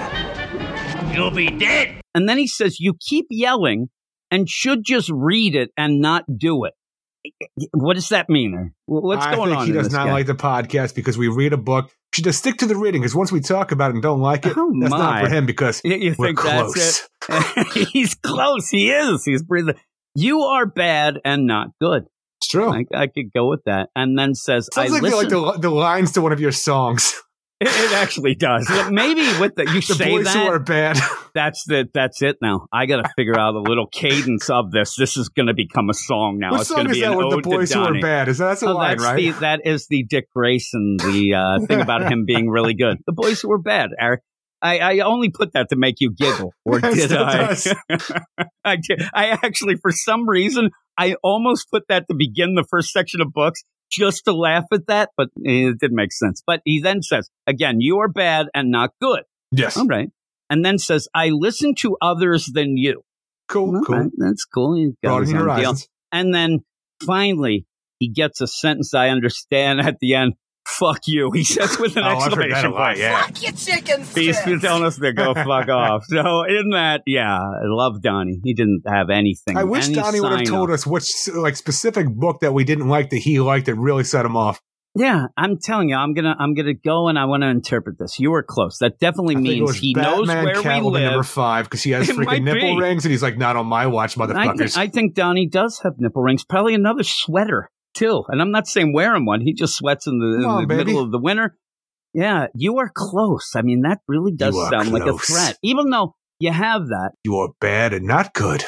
one guy who was like, he thought he was my best friend at one point and legitimately threatened me that he was going to come and we were going to fight. And I, I started working out a little bit harder than I'm like, all right, if I'm going to get into this fight, I got to get into a fight shape. Well, the thing is, I don't know if you worked out for the fight. You felt you had to put on weight, and boy, did you put on weight. Oh, jeez, really? I no. What I told you was I was going to wait it out, Eric. Gonna- Yeah. yeah. Oh, you jerk! You haven't seen me in two years. And this We was like live, four you know, years ago. We, we live half a half a block away, and we haven't seen each other in like three years. I don't now. go to that Oh, side of the no freaking, the freaking really, I know. Yeah, because you know you're on the bad side of the tracks. They'd throw you out. What are you doing, the greasers? Where are the socks over here? Get the hell out of here! You'd The be like, socks. you would come over. You would walk over the socials. You'd come over to my side. Where are the dirty socks over here? They would they would treat you like Rambo. They would end up, hey, what are you doing there, pal? What are you doing here? And you're like, what? I just want to. this to is what I do. town. Every time, it's what you say that too, because I'm always just going over that side of the town. like, survive a war. You got to become war with wearing my That's you- headband. That's you actually wearing the headband going to where you drink, which is on my side of town. You keep to your side of town. I don't care. Eh, maybe. It's kind of. I mean, No, I no. live kind of near there. It is kind of near. Down the road. So it's my side. Hey, I don't drink at the Red Lion. Neither of you go the opposite down the street I live on and get past those railroad tracks. Absolutely Yeah, not. No way. We're not going anywhere near I've there. Even right on that before that. Holy crap. I mean, that's the whole thing. Me and you end up being on the different warring sides, but nobody deals with that other. Holy moly. But with all that, thanks, Donnie.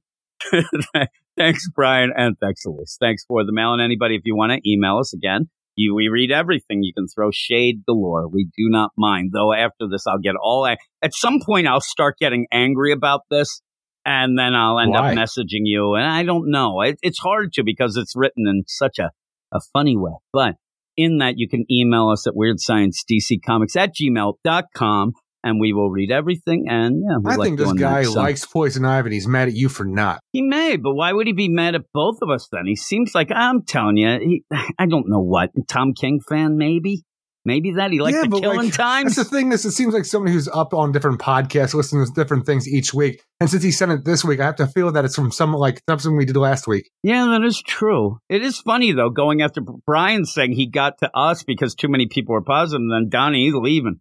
But why would you even bother? Like the idea that he listens to all these others. Why would you bother to send Teen? Justice set Donnie off. It is weird. It it is weird the idea. Nubia Even in then, the Amazons, number four. Oh, actually, no, that was it. No, that wasn't it because I'm saying that's a graph. I'm just on DC site, just looking at what, what came yeah, out. It just looking what Nubia, it could Queen of the. Amazons, number like, four last week. set him off completely was something Don't like you that. dare nonsense. talk about bad about Zilla. Zilla. Yeah, that's nonsense. If, if that's the reason why he's mad, then he deserves to be mad. So take that. Take that, Donnie. But I'm telling you, I'm thinking there as we're doing this, I'm like, okay, you are close. Quit it now, and nobody like, ooh, we can make a song out of this. I got to figure out how that For some reason, I know it's, it's it's an email and stuff, but I still think, uh, like, imagine the email was set with like cut out newspaper letters all glued together on an email. That's the way it was, but it was the email. Now, you are funny. close. Quit it You now, are or close. else. Oh my God, it's the Zodiac podcaster. Oh, The Christ. Zodiac emailer. the Zodiac emailer. I know he's sending me a code. He's taunting us like they do. The oh. Zodiac. I've, I've listened to enough of, of Tanya listening to the true crime to know that this is troubles.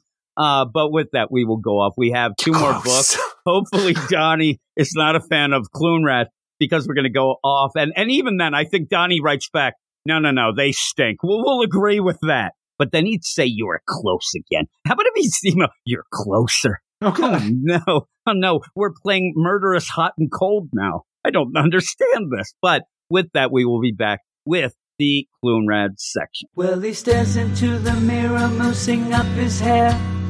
Blows kisses to himself, and he really thinks that tear is tear. Well, that's just Eric Shea. Looking for a star screen, or maybe a hubcap. Spends all his money buying all that crap. Well, that's just Eric Shea.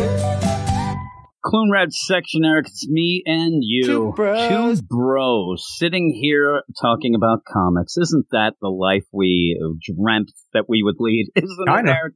Yeah, it is kind of actually, but I don't know about you, but I did this a lot growing up. Actually, it is actually something that we do enjoy, and the only reason because again, I think we end up saying, okay, 450, that's a pretty good milestone.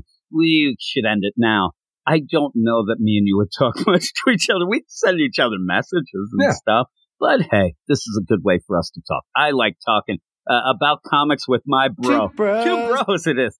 Yeah, but do we want to talk about these, Eric? We end up having the Clunrad section, and a lot of people, when they're talking about Dark Crisis and what it could mean at the end, maybe a reboot, maybe a reset, whatnot, some of these books need new creative teams, and maybe it'd be nice to not have these two on any book that is important or any book that does anything because they just seem to be meandering about. It seems like everybody's writing these stories. Things seem to be getting bigger in a lot of the books. And yet when things are supposed to be big in these, they just end up flopping. It just ends up where I read these. I didn't even get angry at any of these here. You these say that. I think these are actually two of the best issues we've had in a while of these titles. I still end up thinking that they suck. So there you go. And in that, we'll see. And, and basically, my the whole purveyor of positivity. it is the purveyor of positivity. What I need is a purveyor of a ongoing and forward moving plot line. Both of these books seem more concerned with chit chat and just standing around than any sort of idea of progression. And even when you get to the end, I mean, we end up in this Batgirls book that we're starting with. There is the big deal of the serial killer. You end up having things. There are things in this, like a Barbara Gordon going off with a specific question from Renee Montoya never asked the question, and then it just ends up being a really odd scene that just ends. Then we go and they're seeing people that we saw recently in the book, but now it seems like they haven't seen each other in years.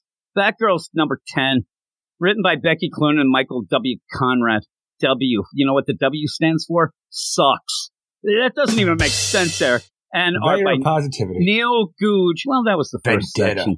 Rico Renzi. Once I hear you like it, now the war is on. No, Becky I didn't say I like it. I uh, say it's the best out. issues they've had. They, I, it's funny you say that. I agree. I agree fully because again, I said I didn't get angry at these. That is a positive. And in it, I think, and, and this Batgirls book, just to go back to the purveyor of positivity here, I think that it's just like you got used to what this book is, and maybe it is kind of an acceptance deal. We're not going to get that much here. Let's see what's going on. At the end, i again, it's not offensive. It just didn't do anything because you end up having characters in this that I really like and even hints to get even more characters. I know that you, you know, Killer Moth, things like that that you really do enjoy, but they're not doing anything. You have Renee Montoya show up to do nothing.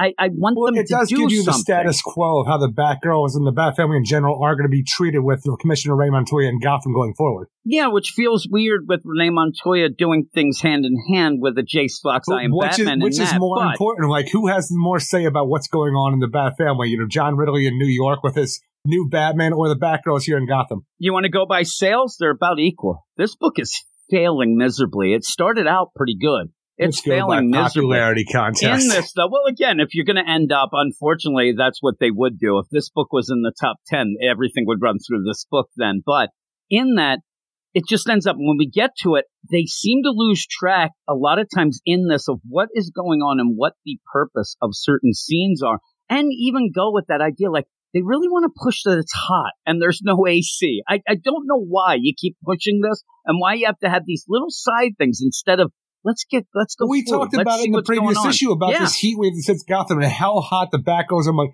you're dating a billionaire. Why can't he buy your ass an AC if you have Buy no money AC to do unit. it? You know what else is funny? Again, if you're going to point out things and do stuff, I swear to God, every time we go to that deal, they don't have a window open. No wonder it's probably not even hot. They're hot boxes this shit. Well, that's the thing is, just on top of all that, thing, you have but- all these computer, all this computer equipment from Oracle. Like that is just putting off a bunch of heat. I know it. Well, you know, you have three fans going, but get rid of these fans and get an AC unit.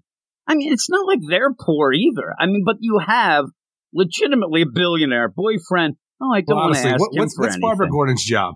Yeah, I, I, I think she's still getting residuals from the Gordon Clean Energy. And for Eric, some reason, she's think. taking care of two children like this is an 80s sitcom and nobody has a goddamn job. but again, in that when when we get to the Renee Montoya deal, even that felt like like Barbara and Renee have never run into each other. The idea of you know Gordon this and that, it just felt really weird. But pretty much the play is going to go with the Batgirls.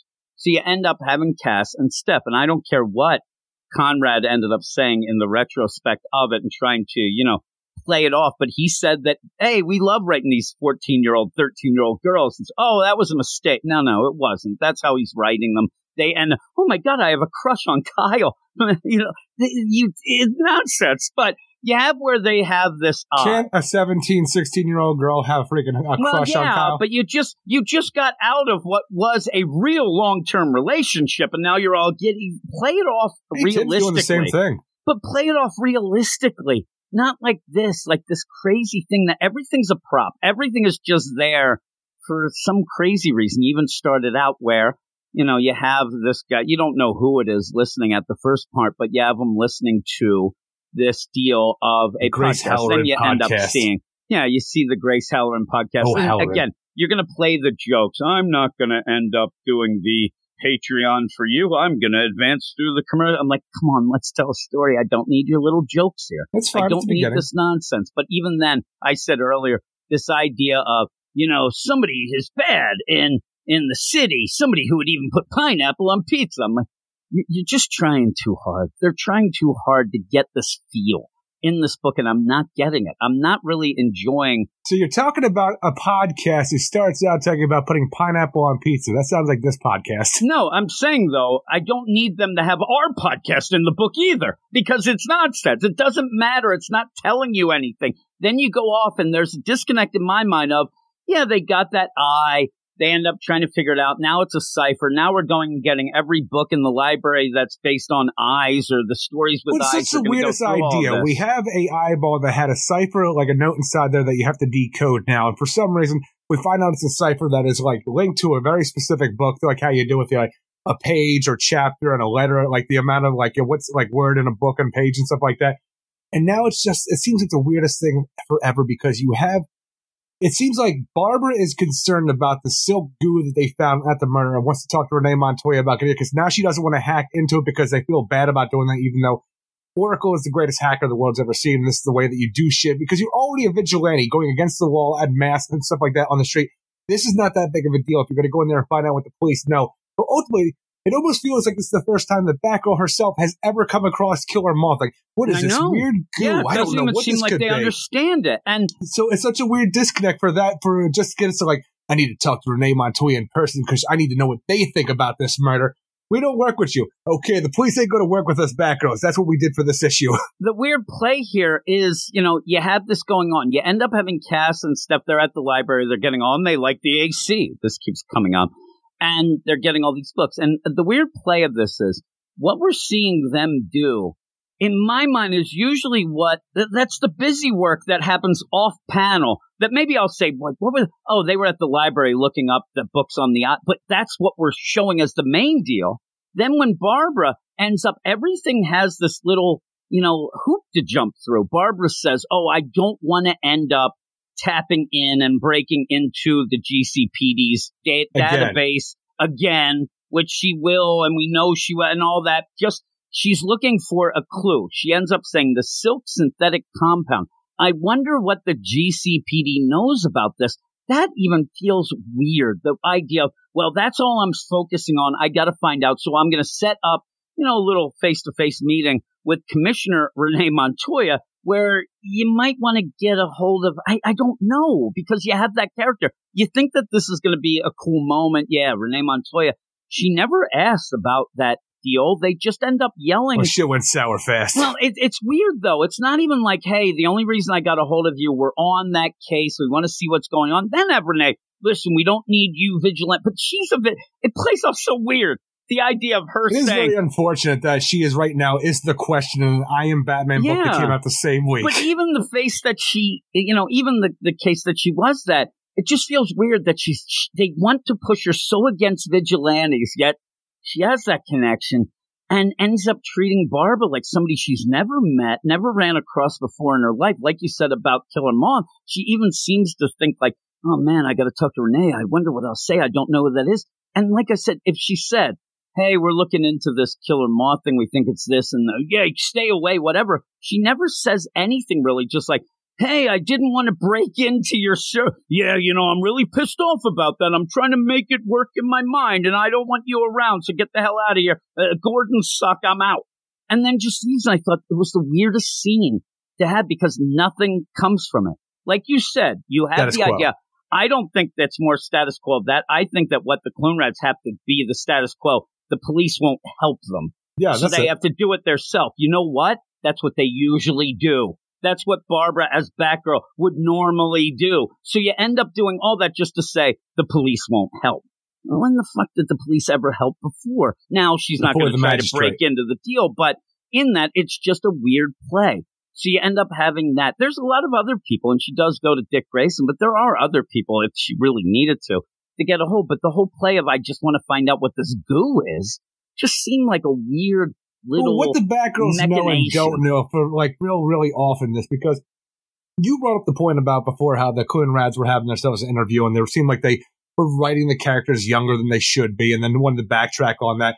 But when you have the situation where you have Barbara Gordon pretty much being the den mother of Cassie and Steph, and in the last issue, you just reintroduced Alicia as Barbara Gordon's best friend, even though we haven't seen her in a while. But when even when Steph is talking to Cass about the things that she loves, the people she hangs out with, and stuff like that, Alicia seems to be one of them. Like, man, I really love Alicia. I'm like, I have never seen you two in the same panel ever in this entire your entire series. But now, like, Alicia comes over this issue, but uh, it seems like it's something that is just like they just got reacquainted in the previous issue, and it feels weird for Steph to talk here. And then you have the Killer Moth aspect where Barbara's trying to get to the bottom of this in the same issue where the Batgirls themselves are fighting Killer Moth. And I'm like, you have fought Killer Moth. He was one of your regular bad guys, Batgirl, because he's kind of a joke of a, as a as a goddamn baddie.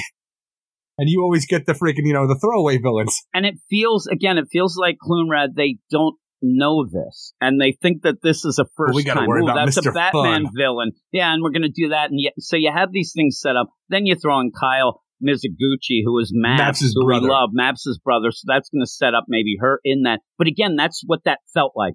Oh, they're going to get Maps in here. They'll, they'll Max do and that. her is one of Okay. the Batgirls. Yeah, I, again, I love that, but not here because you said it. I don't think that they realize the connections that you have. It almost feels like, and in a weird way, they're doing a year one of Steph and Cass, but yet making Barbara a little older to be the den mother. Everything's wacky. Nobody seems to understand all these things that they should understand and actually should focus on.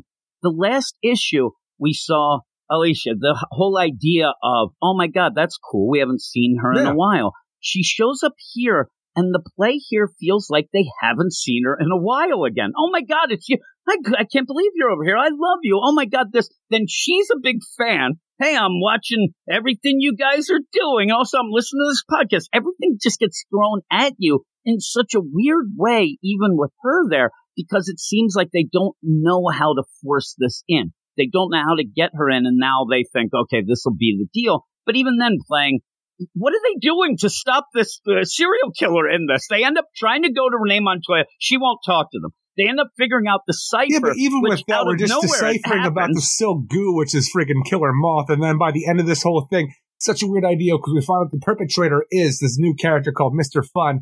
But when they're going through the idea of the cipher, and like, it seems very like weird to have a book cipher code in this because it needs to be a very specific book. And they're just going through all this. Like, who says that this could be the same book that he has? I guess maybe the idea is you want to have this deciphered so you have a, re- a readily available book. So you have the Edgar Allan Poe's uh, collection of short stories where it's the Telltale Heart, where the guy's obsessed with the uh, the guy's eye. You know, I think it was his eye. Yes, it was this a pale blue eye with a film over it. Whenever it fell upon me, my blood ran cold. One of these situations when you have this, and then they think to myself, "This is weird.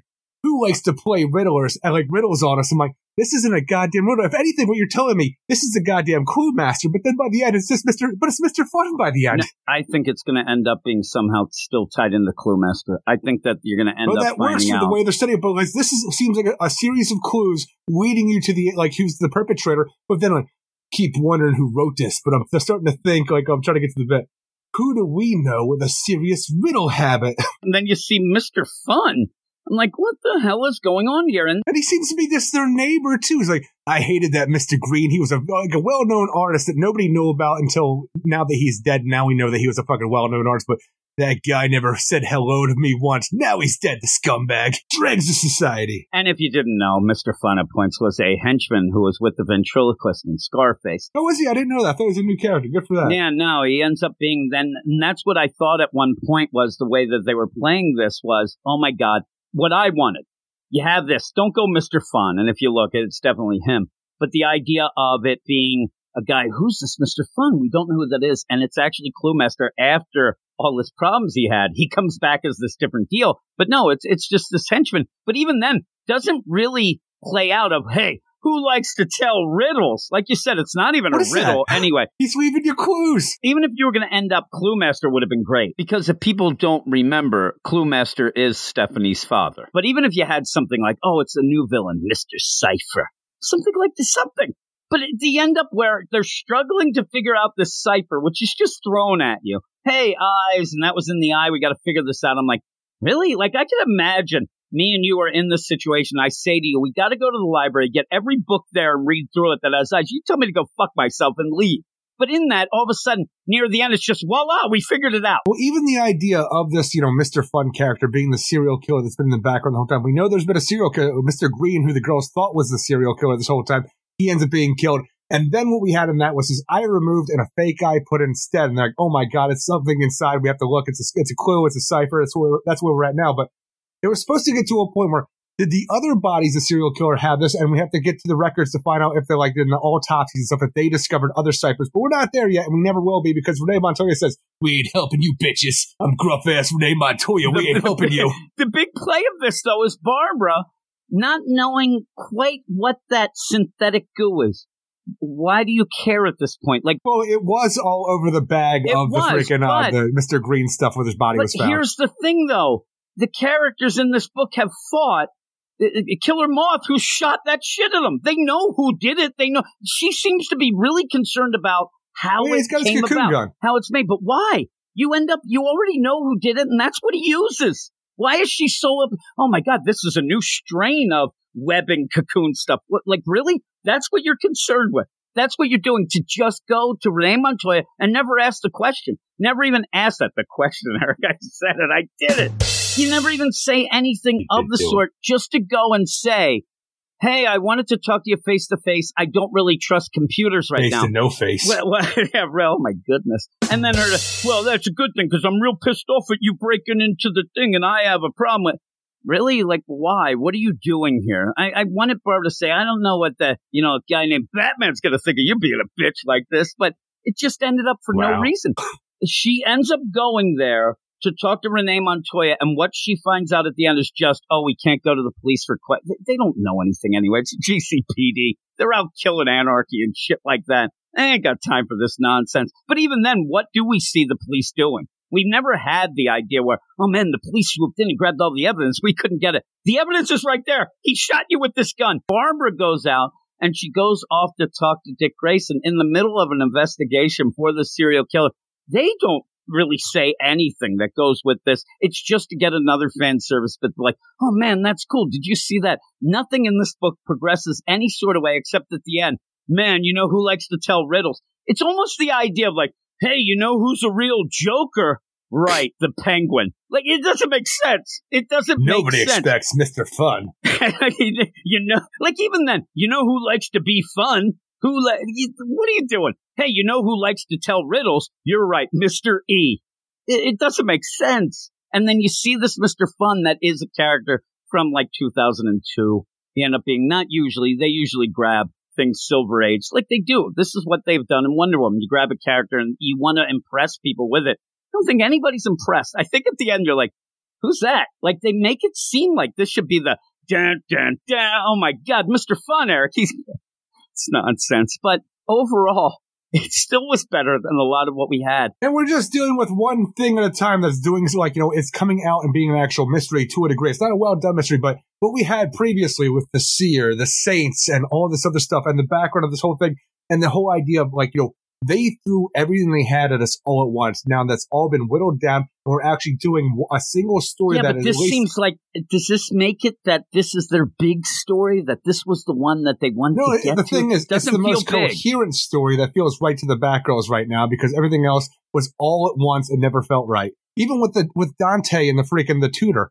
Well, you say that, and again, in a story like this, where you said it, you end up having Kyle show up for no reason. Yeah, it's nice enough. It's a you know young love. Steph's got a crush. Then you end up having Barbara have to go talk to Renee Montoya just to be told whatever. Then she goes to see Dick Grayson. You're getting a lot of these things still where you're getting away from the story. You're you're not telling the full story. And it's then about character, Jim. and the cipher, you really just go and there are legitimate pages where they're just talking about looking through books, and then at the end it's voila. Edgar Allan It's Poe. not clever. It's not the idea that, oh my God, I should have guessed that. That's pretty clever. It's just we found out what it is. Almost like the idea of like, hey, you got to guess what I'm going to get you for your birthday.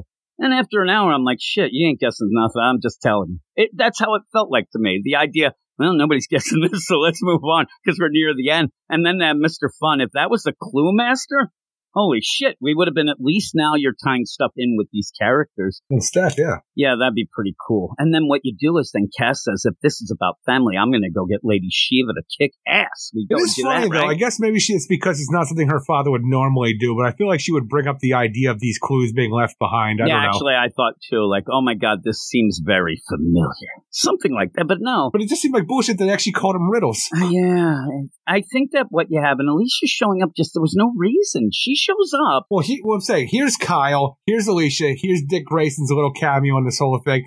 It is just kind of like walk-in cameos where the audience stops everything and like cheers for a little while, and then they get back on with the It's story. weird. It's like three pages near the end where it's just her. Do you like the, the run CMD? You, like you that? actually, I saw the run CMD, the cup that they had, the mug, but like Alicia shows up like, oh yeah, Grace O'Halloran, she comes in and drinks at the bar I work at. You think you can get her a message? I think I can. like there you go. You end up where out of nowhere she just comes in. Oh yeah, you you listen to that Grace O'Halloran. Oh man, she's really showing up. Like I don't think, I don't know why they need to do this because Grace O'Halloran at this point in time loves the fucking Batgirl. So you don't have to do any cloak and dagger bullshit. Just go to her. oh, she's really helping us with our investigation. Oh, is she? And then she, oh, I can get her a message because of the bar, and we can do like everything is jumping through hoops again.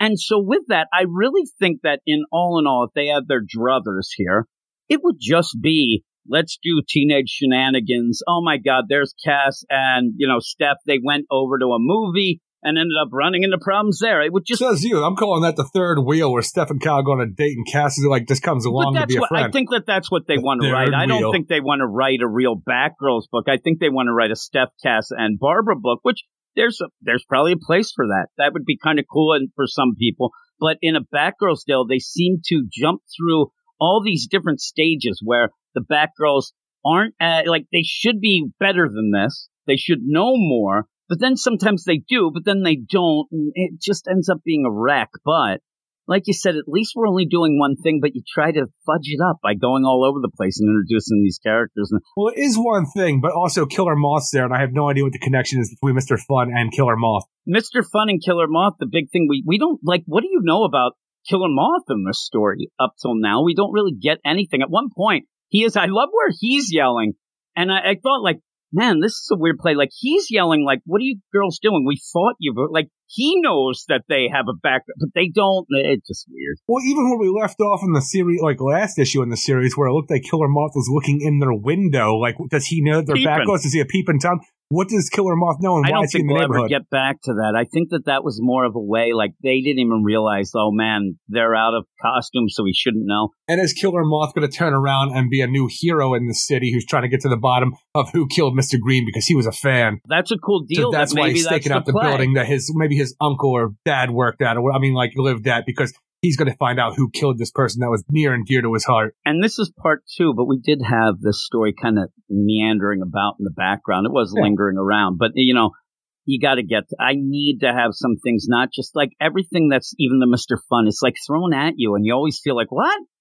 What- What's that? Like everything, nothing feels right. When you started this, I'm telling you, when I started, the eye and the cipher, and they're doing this with the books, I'm like. It took me a while to even like, all right, let's just go with this. But show us something. Should- They're really smart, these girls, right? Yeah, Barbara's smart. You didn't have to go through all these hoops. You could I'll have had them just smart. say, well, even then, you could have them say, oh, we figured it out. You, you don't have to spend page after page of books and get that book and do that book. Let's tell these jokes. Let's have editor's notes. That's the detective work, Jim. yeah, but you end up, I want to have them be a little smarter because at the end, it feels like this is being stretched out completely. Uh, and I don't even get that the story is that big to even be concerned. So I want to see why. I wanted to see more Jim. of Killer Moth. I wanted to see, you know, Mr. Fun. Mr. Fun, that's what they call me.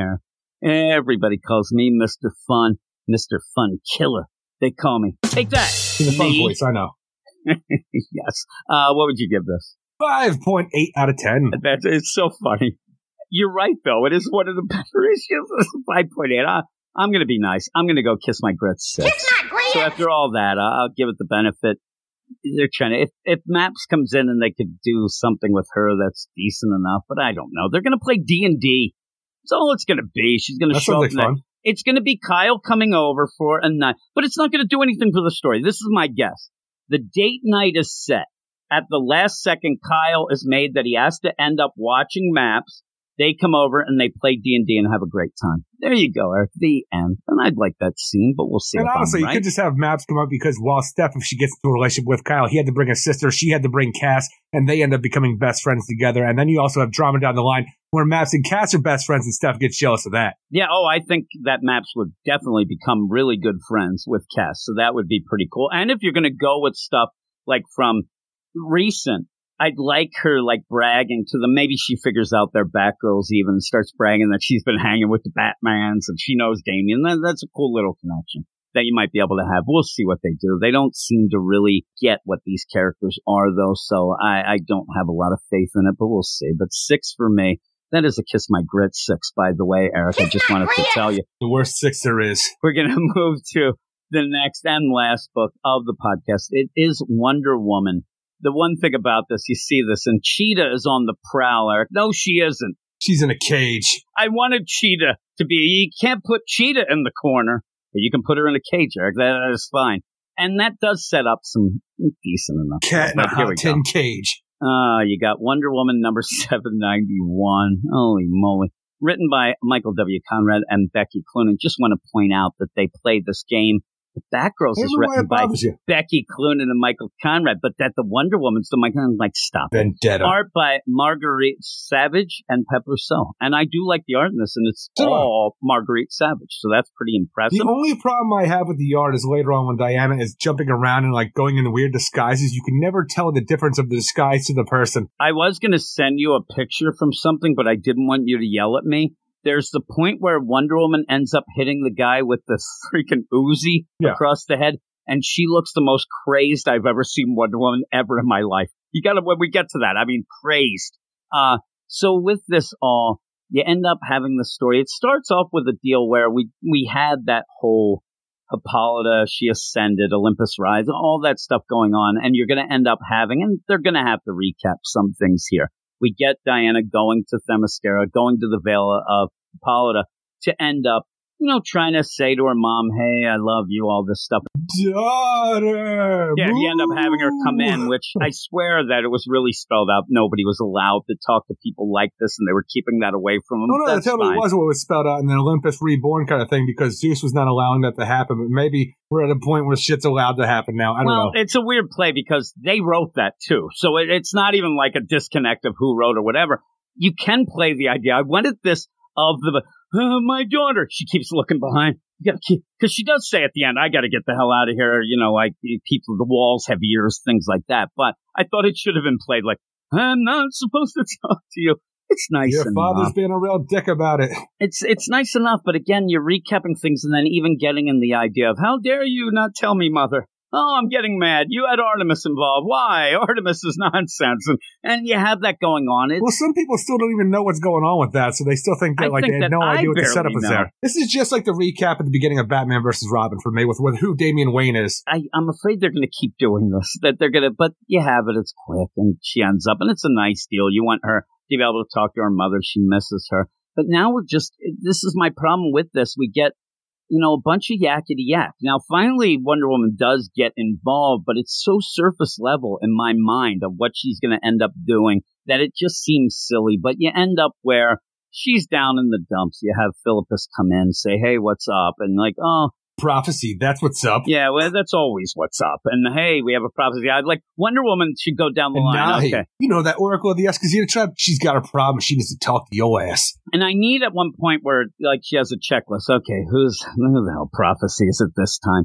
And again, this this issue doesn't anger me, like we said with the Batgirls, and it's decent enough. It's just you end up where this prophecy is going to send her off to Brazil. You end up having this prophecy. She's there. Oh my God, I see a sea of strange flowers. Because what ends up That's actually the worst part in my mind with this idea where we have a Nahi who's the prophet, like the prophet of the Escazita, who's here in like, you know, the uh, Themyscira, because we're all just, you know, everybody's just everywhere anymore, because that's how it works. But, all right, sister, show me your prophecy by wrapping this lasso of truth around your hand and my hand. But then she speaks the words, and then, like, I need you to break this vision quest that I'm on. I'm like, I don't know what the fuck's happening with this lasso of truth, but I'm calling bullshit. Yeah, with that, Anahi should say, listen, can I just tell you? Like everybody else just tells Why you. Why can't we see what's happening as Anahi just tells her what the hell she saw? Yeah, that's what we always see. We always end up where they tell the prophecy and we just see it there. And again, you start, and I love where she's like, Diana's like, I see, it's basically like you did go and pay $50 to find out nonsense. Like she's there with her crystal ball. I see you near a body of water. I'm like, well, I have a pool. Is that, Look, does I- that there's count? a cheetah there. There's some eyes that you might recognize, and you're going to be face down in a freaking like a river full of flowers that people are harvesting. And I like, like, she's like, I see a sea of flowers, strange flowers. It doesn't seem that threatening. No, no, there's a skull in the middle of them. That seems threatening as shit to me. That pink spooky skeleton walking around. It's really disarming. Yeah, look at that. It's a pink skeleton. And then she ends up, okay, what else do I see? I see AIM members. Oh no, that dreaded, oh no, that's Marvel. That's not them. It's hazmat stuff. They're grabbing the flowers. I see they're eyes. making. They're taking these really. They, they look like lotus flowers, but the, yeah, the devil's that's what it looks like. And then people are taking these flowers and turning them into possibly bioweapons. Yeah. Oh my goodness. And then, oh my God, I see. I love where Diana seems like shook. Where, oh my God, those eyes. No, no, no. That's that's Cheetah. Those eyes. like, oh, God. These eyes, they're cheetahs, and and you end up where, oh my God. And then just so Diana ends up almost like breaking free of even the deal. I'm not afraid of the dreams. Okay. Dream warrior. Superman, he don't dream until he does, and Wonder Woman, she don't care. She ain't afraid of no dreams. It's funny where, oh no, Diana, this isn't a dream. It's a nightmare. She's like, oh shit, I'm afraid of those. I thought you said this was a dream. Uh, but then she sees herself floating in the Face down. water, like, That's oh, how you know she's dead. And then I love it here too because all this ends up then it is Dream Warrior because now Diana starts yelling, Anahi, can you hear me? Teleport me, beam me up, bitch! I gotta get You're out of holding here. hands. Shut the fuck up. She's like, ah, I gotta get out of here. Stop yelling in my face. Oh, I'm like, what are you doing? Spitting all over. And now he's like, I like too, where when she comes back, there are some weird art deals because Nahi and Philippus, when Diana does, they look annoyed. They actually look like, what are you doing? What's happening here? She's like, oh no, where should we go? I love the idea that it's like a shock. At the beginning, when they're talking Nahi, I had this vision. Does it involve Brazil? Well, I got to show it to you at the end. Yes, it Shit, we got to go to Brazil. Everything leads to Brazil. They're the Escocita. That's all they do. So you end up going down. Well, even the idea, it's like, okay, I know what I have to do. Brazil, now, 3,000 miles south of Checkmate HQ. I'm like, why is that our line of measurement? I know. because then I got mad because as we go on, she's on the freaking comms with Etta Candy, and I, this is now a checkmate freaking, or like, you know, uh, a job, a mission. Yeah. I'm like, oh, it's a checkmate, uh, right? and yeah, even the yeah, idea is like, no. are you sure we can do this? Who's the oversight of checkmate, really? Like, what are you know. trying to tell me? Again, like the whole thing with the Clue and Rats, they'll go into these things, they'll use concepts and characters they know nothing about, and it just angers me. And you have, I'm telling you, they've done more of checkmate now than anybody else besides for Bendis. So maybe they have the, the, uh, they are the, they the go-to people with checkmate where you It's just have just one office, you have Etta Candy and Steve Trevor, the end, and maybe some freaking oversight that we'll never see or know about. In the Clunrad deal, they probably have infomercials about Checkmate out there. They're recruiting all over the. It's weird too because, But now they have a new lab. well, yeah, I mean, really, I actually gonna give me one of them flowers and I'll take it to our new lab here at Checkmate HQ. I, I took a I took a screenshot of them using that as a reference point of distance and was and then I thought you'd yell at me, but I got I'm like, why are you using that? Like they're in Washington D.C. Like you just say is, we Washington were just in D.C. Th- we were just in Themyscira though. I just didn't know why they're like you know three thousand miles from Checkmate HQ. I'm like, because the thing is that's where I started this thing. That's our transition. I'm like, until I saw Etta there, I'm like, why the fuck is that a unit of measurement? like you know five thousand miles from the totality head base. I, I, it's just you have that just to set Pretty up, close. I guess. Yeah, really. You, you get this idea of they put that so that we know we're going to get back to that, but they they don't seem to even understand that checkmate is not an organization that ends up setting up shop. Man, Kamandi, old man Kamandi from the future is gonna be pissed off when he finds out about this mission that he wasn't consulted with. You mean King? Even then, you're playing checkmate and haven't even done the idea of I'm like Etta's checkers. like I'm pawn, you're this. Like they they don't know what checkmate is. No, They nobody does. just think they think it's like I really think they think it's like Argus, something that you could just throw the name out there and that means you can get I'm saying that's done. okay. Bendis didn't know what Checkmate was either, and he brought it back. Then it's true, but that doesn't mean you're the fool following the fool. Well, who's the fool? Said Ben Kenobi. Who's the more foolish, the fool or the fool who follows it? He said The that, people right? spending money on this. That's so. Mm, I mean, yeah. And who is that? That's why we find out all around. That's why Ed had to become president. This shit ain't working. They have to have somebody up above, high above in a dream world to make this shit work. But yeah, and also just Diana, who they end up saying is in such a remote place. You're in the most remote place of the Amazon. Hey, let me just call Etta. Hey, Etta, what up? You're in the remote, most remote place in the Amazon next to this gigantic factory. Yeah, next to this gigantic factory and cell tower. Hey, what up, everybody? But yeah, they go in and they're getting these lotus flowers. Diana, I actually, heart. I actually thought that it's like they are playing the devil's hand as well, Eric. They're going to get the devil's foot soon, right up their devil's ass. You end up where Diana's there, and she's in Secret her, you Agent know, Prince. Yeah, well, yeah, she's in her like Indiana Jones outfit. She totally has is to- Indiana Jones. She has yeah. to change it though very quickly into the shadow. Well, that's the thing. It's like, oh my god, I need to get inside this facility. So I'm going to knock out this guy, take his freaking bandana and hat, and I'm going to pose as this person. Go back to the HQ, and they're going to wave me in because I look like this person who's out there, you know, with the bandana and the hat. And once I'm in there, there's a scientist lady who kind of looks like me. I'm going to knock her out in the bathroom, take her key card, and put on glasses that she wasn't wearing. And then not Where'd even you get them respect. glasses? I'm not even going to respect that tablet. I'm going to get her laptop or her tablet and smash a guy in the face. It's so funny though, but she, the thing is, she goes there, she takes the lab coat stuff like and has glasses on, but this, the lady that she's impersonating to a degree wasn't wearing glasses. Where'd she get them glasses? Nobody knows each other here.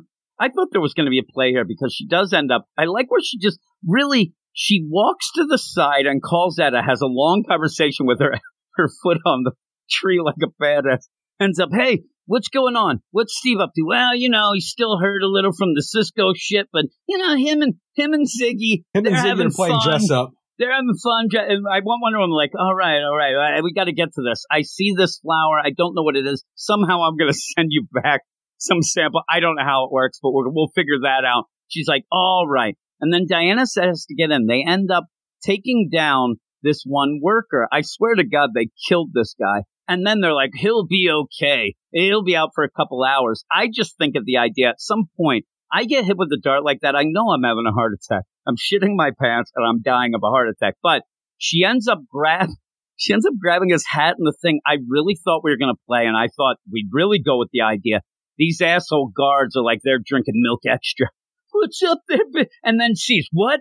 A woman worker? And then flips out because I don't really see what's going on and what, but she ends up taking this boat back to the fact and everything is just again meandering about. It's not that exciting. It's pretty boring. We're infiltrating a factory, a top secret. She, she gets a hat and a, and looks like the, the shadow.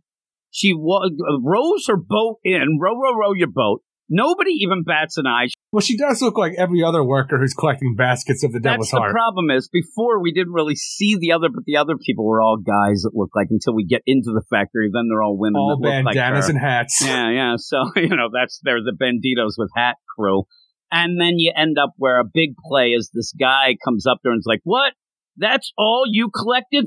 They're not going to be happy. Well, it's because she's playing off that she's sick too, because the idea is that th- these plants are making people sick, and there's a place for you to go when this happens. But she didn't really even know that beforehand, but now just plays that up. But that seems to be a thing. So they send her off where you go, Oh, you got to go to the med bay. You're a person who shouldn't be going and dipping into things, but you have to go through the scientific lab to get to the to the med bay. I'm like, this place is nonsense. But like you said, she ends up knocking out a She's scientist. just gets making her way to the most top secret area within this, which is the animal testing site. Oh my god, these people are these people are pieces of shit because they're testing on them. Like, there's a lot going on here where people are getting sick, picking these things. They don't even. Care. You overheard them talking about how little they care about human life, and now when you see animal testing, like these pieces of shit.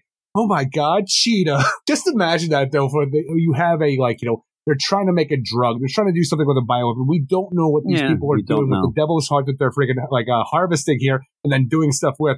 But that's the idea of testing. Like we have we have animal testing that'll eventually go to human testing. But you didn't know we have the humanoid testing, the in between where you have chi- like an animal woman is the in between. We got to see how it works on animal women, and then we get the human st- trials. Can you get to that? The other, the other players, I swear to God, she goes Cale into the- Industries. she goes into the bathroom. Everything is just thrown out. She goes into the bathroom and then takes the, the lab tech, takes her things. And luckily, Henry Kissinger left his glasses in the toilet. Thank you so much for visiting our plant, Dr. Kissinger. It was fun. We'll Uh, let you know if your glasses turn up. Uh, yes, well, I'm sure I left them in the car. No one must know I dropped them in the toilet. Not I, the man who drafted the Paris Peace Accord. And then you have a fight, and everything seems like it's the bullet points. Well, we have to have a fight somewhere, so let's fight these people. Diana's just going to town, just destroying them. Ends up hitting the one thing, and I'm telling you, when she schwacks the guy in the head, that is a crazed woman that's doing that. Her face is out of control there, but then it leads. Oh my God. I love it too. She's on the phone with Etta, like you said.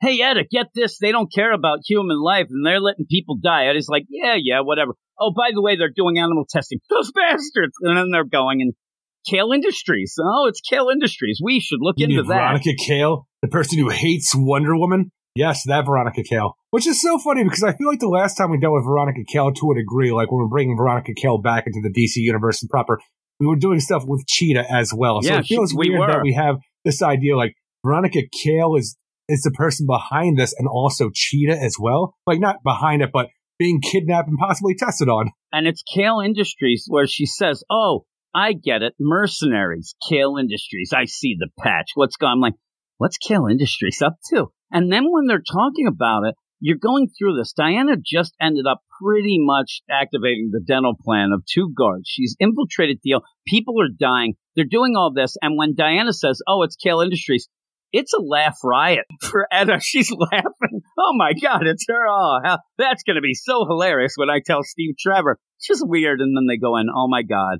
animal testing. That then leads her to the end of Cheetah? Well, it's such a weird too because we don't know what this devil heart does except for make the freaking people who are harvesting feel sick and maybe even die because of the whole thing. But we're doing some kind of testing on animals with whatever we're using this for, and all the animals in these cages here, they all got these like yellow glowing eyes, so we have no idea what they're infected with, what this plant is doing to them. But when you have the idea of like cheetah even has these glowing eyes at the end, like oh my god, what is happening to these animals? I love the idea that Ed is on there. It's like You got to set them free, right? I'm going to do what I can. I'm like, you not unleash that. Next thing you know, it's fucking monkey shines. It's it's terrible stuff going on here with uh, what was that freaking mo- that movie where the uh the monkey had that disease No, it was Outbreak. outbreak. All Oh, of a yeah, sudden, you have a is it. freaking outbreak. Or like 28 days later with the freaking rage virus. You have no idea what these animals are affected with. Their fucking eyes are glowing. Do not set them free. Also, seriously, I'm looking at some of these. It's just me, but I do not think a house dog and a raccoon lives in the middle of the Amazon. Be you can't let them out.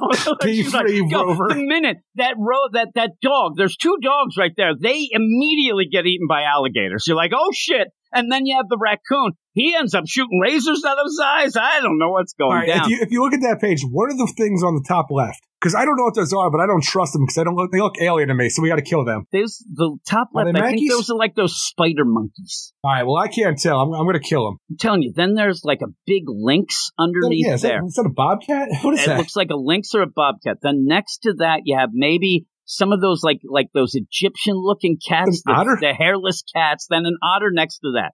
Then you end up having mice. You have an owl. None of these animals are indigenous to the Amazon. You are going to end up. To, I, I, what are you doing? Honestly, you say that. I have no idea what's in, Well, I'm here. telling you, I, I would guess that a raccoon would not be. Somebody can correct me on that. Some of these might be, actually, but I don't know. You end up, and as you go down, it's just like random. Then a bunny. I don't think that bunny rabbit is actually indigenous to the, the Amazon. I don't- I have that's no my idea. guess. Well, I think that you might be able to guess that that's not. Have you ever seen any picture of any rabbit running through any I can't tell you? I've seen any picture of any animal in the Amazon that I, I- can, I like, I can bring You to see- mind yeah, right now, You though. see snakes and you see alligators. That's That's, what I see. there. Piranhas. Do they have Everything dead. Everything dead. So yeah, at the end she's like, "Oh my God, cheetah!" And again, this is the deal with, and maybe there's an expert in the Amazon and can tell us what are the main, you know, sort of animals there. But dog packs, nothing but dog packs. just like, yeah, really, just like in the Batgirls book, you end up having scenes that don't really jive together. They're just to get you to the next scene to then get you the wow moment of, oh my God, Cheetah. I mean, the things that lead you towards Cheetah end up being, hey, checkmate. Oh my God, they, that's, and I guess we have to accept that in this book, but that's nonsense. And even the idea of getting to this place in the middle of the Amazon and doing things and figuring it out, it's so surface level of, okay, give me a scarf and hat, I'm in. Now I need a lab coat, I got it. Oh my God, animals, cheetah. Boom. For you, some you don't reason, really though, I don't mind that because it's Indiana Jones Diana who goes along the lines of Secret Agent Diana, which I kind of like, where she's pretty much karate chopping people and taking their clothes to move on to the next level. in my level. mind, it's like the idea where, you know, you have James Bond, you know, I heard Yeah. he's a spy, or even Indiana Austin Jones. Powers. that sort of deal is is good because when you have them do this, even Austin Powers, there is a bit of a you know trouble. You end up worrying, oh my god, that person's going to come around the corner now. Oh my god, Indiana Jones, he just got stabbed in the back and he's got to get out. Oh my God, it's Hitler. A B C D, boom. Yeah, I mean when Hitler shows up and then signs the deal, there's a little jokey bit, but even so, there's always, oh my god, my dad's been nailing the same broad. There's always problems going on, and they Is a problem? struggle. At the end, there's a struggle to actually get to this point, but there's no struggle here. We are struggling now that we have come face to face with Cheetah, who's infected with something. Again, I don't know that the struggle because legitimately, if you are just full out Diana is going to, she doesn't have to open that cage. You're going to play the idea that you're going to save Cheetah and she's going to end up being a sympathetic character who's being worked on. And so you'll play that, even though then, do they know that Cheetah's there? I want to see if they think she's just a regular Cheetah or if they Nobody realize she's just a regular cheetah. Cheetah. I, it's weird though that she's the one there.